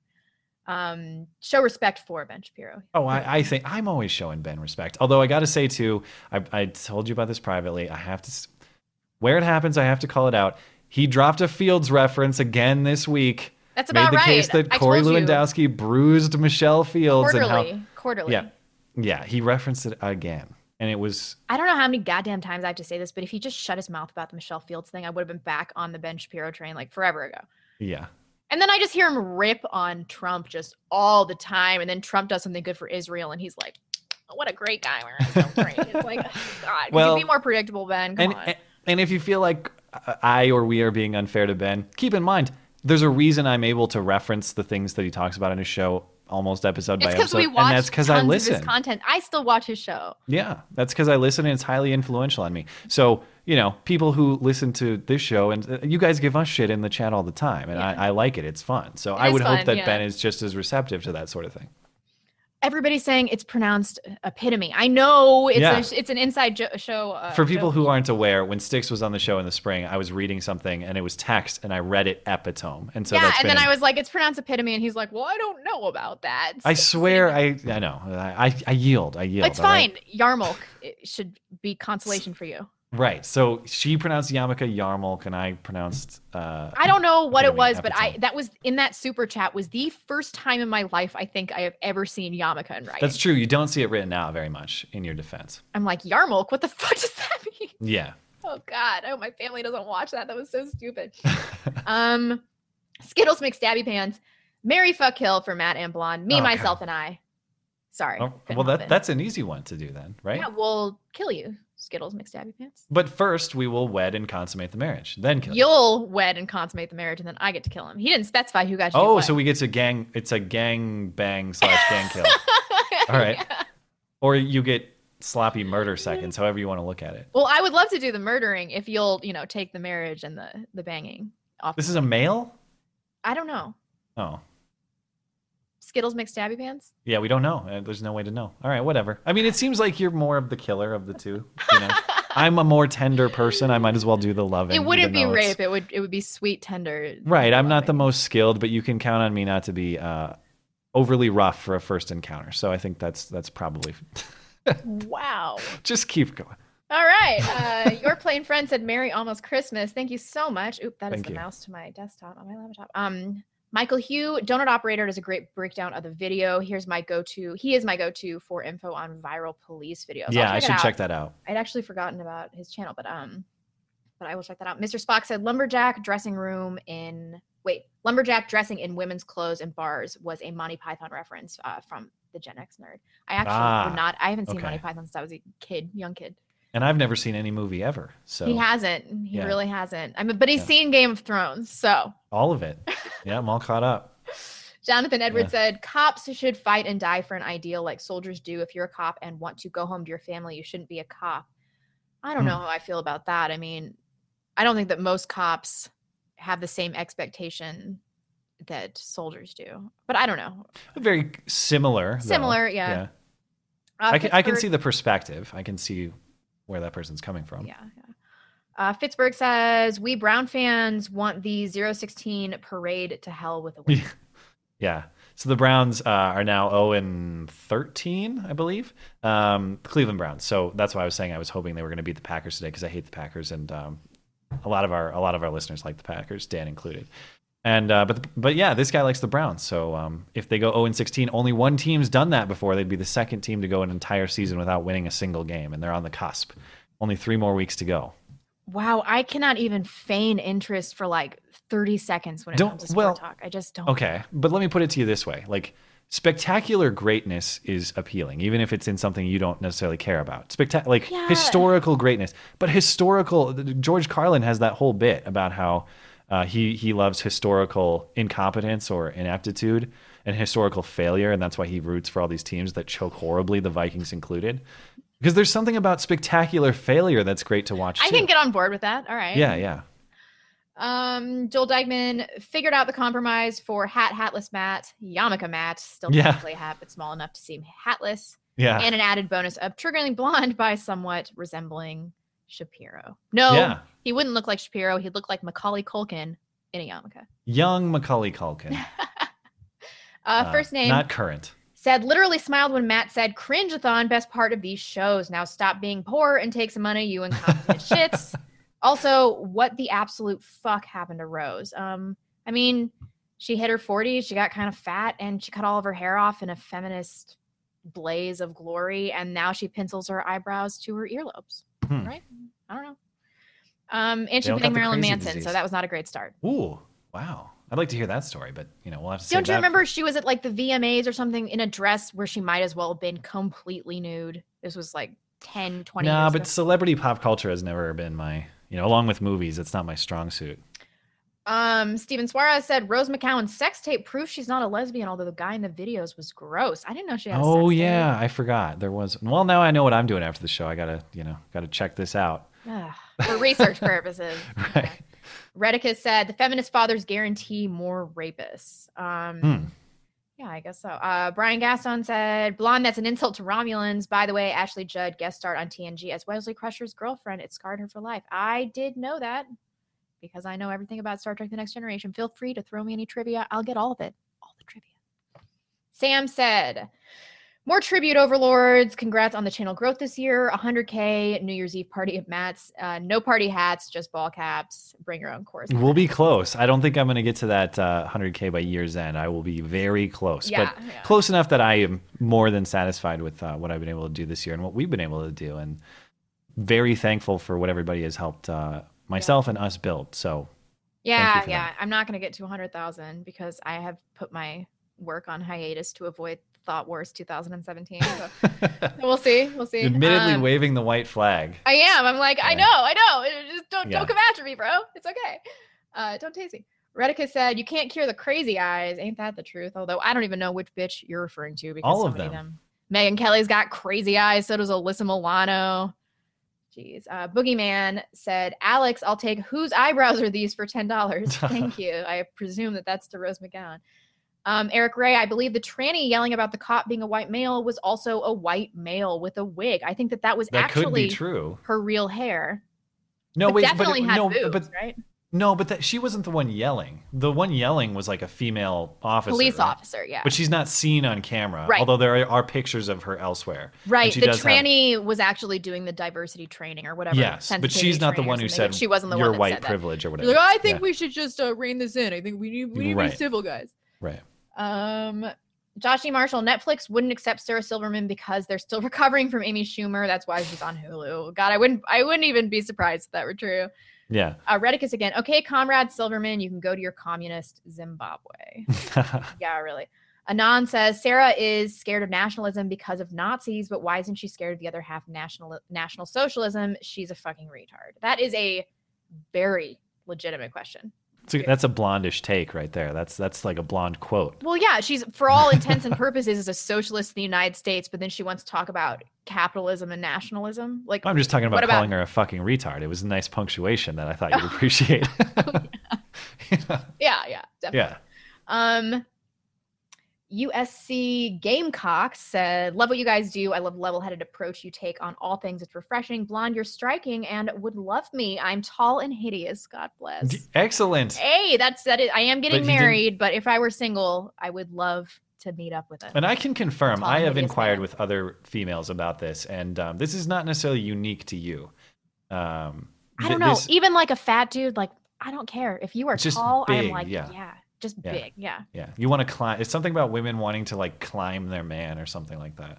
Yeah, they have to be tall and tree-like. I miss my fiance so much. Terrible. Three more months. This. Uh, Frank Underwood said Sarah Silverman got scared of the flag because she does not consider herself an American. She's an SJW globalist first, and a god. A god. I didn't. I didn't say this. Quote. And she has questionable opinions. Moving. I'm sorry, Frank Underwood. I can't. I can't read that. You guys, you feel my struggle. Uh, Reddica said these fuckers are just shills for a t-shirt seller that makes their shirts in sweatshops. I assume the pussy. oh yeah, yeah. I've heard that's yeah, yeah. I, I'm sure that's probably true. Um, Stan said, double time, get some extra wine, blonde. You look like you're going to stroke out. For those of you that know me, I am an absolute no alcohol. I don't drink any alcohol, but I do, I do engage in some degenerate marijuana smoking. So after the show, I'm to have to take a little, take a little break. Yeah. Well, now the now the thought war is coming after you for that. I Yeah, really. Yeah. I, I don't know. I've Now said that so many it. times. That's true. You have. It's Maybe no that's why they're leaving me alone because I, I have always been like, these are the degenerate, you know, this is because you're this is what open about it. Yeah, yeah. I guess. I mean, I don't know. Uh, Josh G. Marshall said, Pussy Scouts, those are cookies better left on the shelf. Ah. Gross. Um, just ain't that way said for the cause. Thank you so much. And then last one is actually let me reload this and make sure that is the actual last one. Evan Thompson, is that Grandma Scout the woman that does the vegan turducken video? I don't know. I don't know. I'd have to look that up. She That'd seemed familiar from something. Pretty funny if she was, but I'm not super sure. Um Oh my gosh, we still have a bunch of these. All right. Uh Jay Fry said, eat a dick, hun. But we love you, Jay Fry. Yeah. Dario Galinki, Galinki, uh, do you think that people who fake hate crime should get extra harsh sentences to discourage others from doing the same?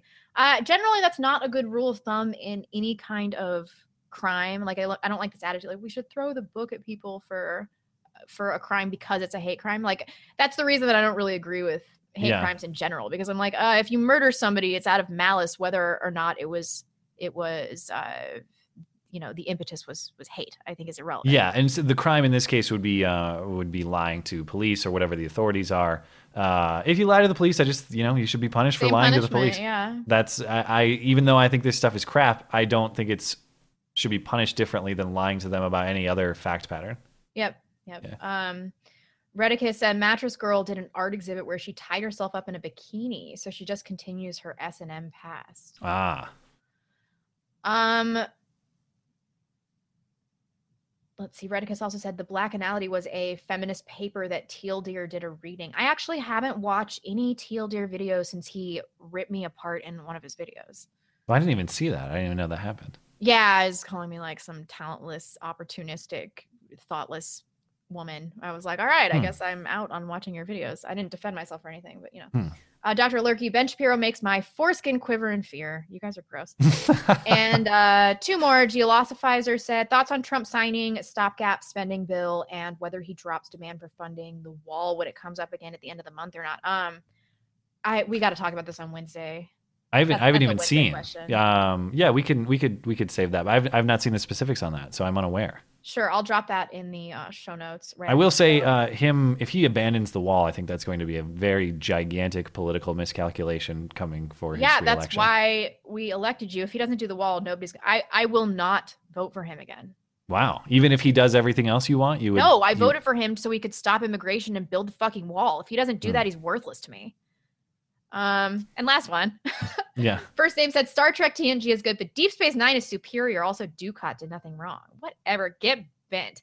Next generation is reign supreme, and we are good to go. Okay. Well, we'll wrap it up there. So thank. You. We're gonna have uh, a four-hour-long show. Pretty we'll see. Uh, I'm glad my mic held up. Um, Yeah, held up for a solid two hours plus. So uh, I'll have to look at it, finding either a new mic or new other technical equipment this week to make sure we're able to get through shows in the future. We appreciate our super chatters supporting the show and helping us cover costs like that, and um, our, our live chatters as well, keeping us on track and making sure we pronounce words correctly and all that that, that sort of thing. Uh, and if you're listening later on YouTube or on an audio platform on demand, we appreciate you for supporting the show as well. Remember, there is uh, more uh, of the show, including Wednesday night's call in show. You can listen to that on demand on the audio platforms. They're all linked in the description for you. You can listen to us on the go, as well as other stuff you might not find on YouTube. You're going to be on Stefan Molyneux tomorrow, right? So we'll. Yeah. We'll put the audio of that up uh, that people can listen to if they don't catch it on Molyneux's channel, uh, among other things. Other than that, uh, you can email us at beautyandthebeta at gmail.com. We'll be back next Sunday, maybe with a guest, who knows? But we'll be here because if it's Sunday, it's not Meet the Press. Sorry, Chuck Todd. It's us, it's Beauty and the Beta. See you Bye, then. guys.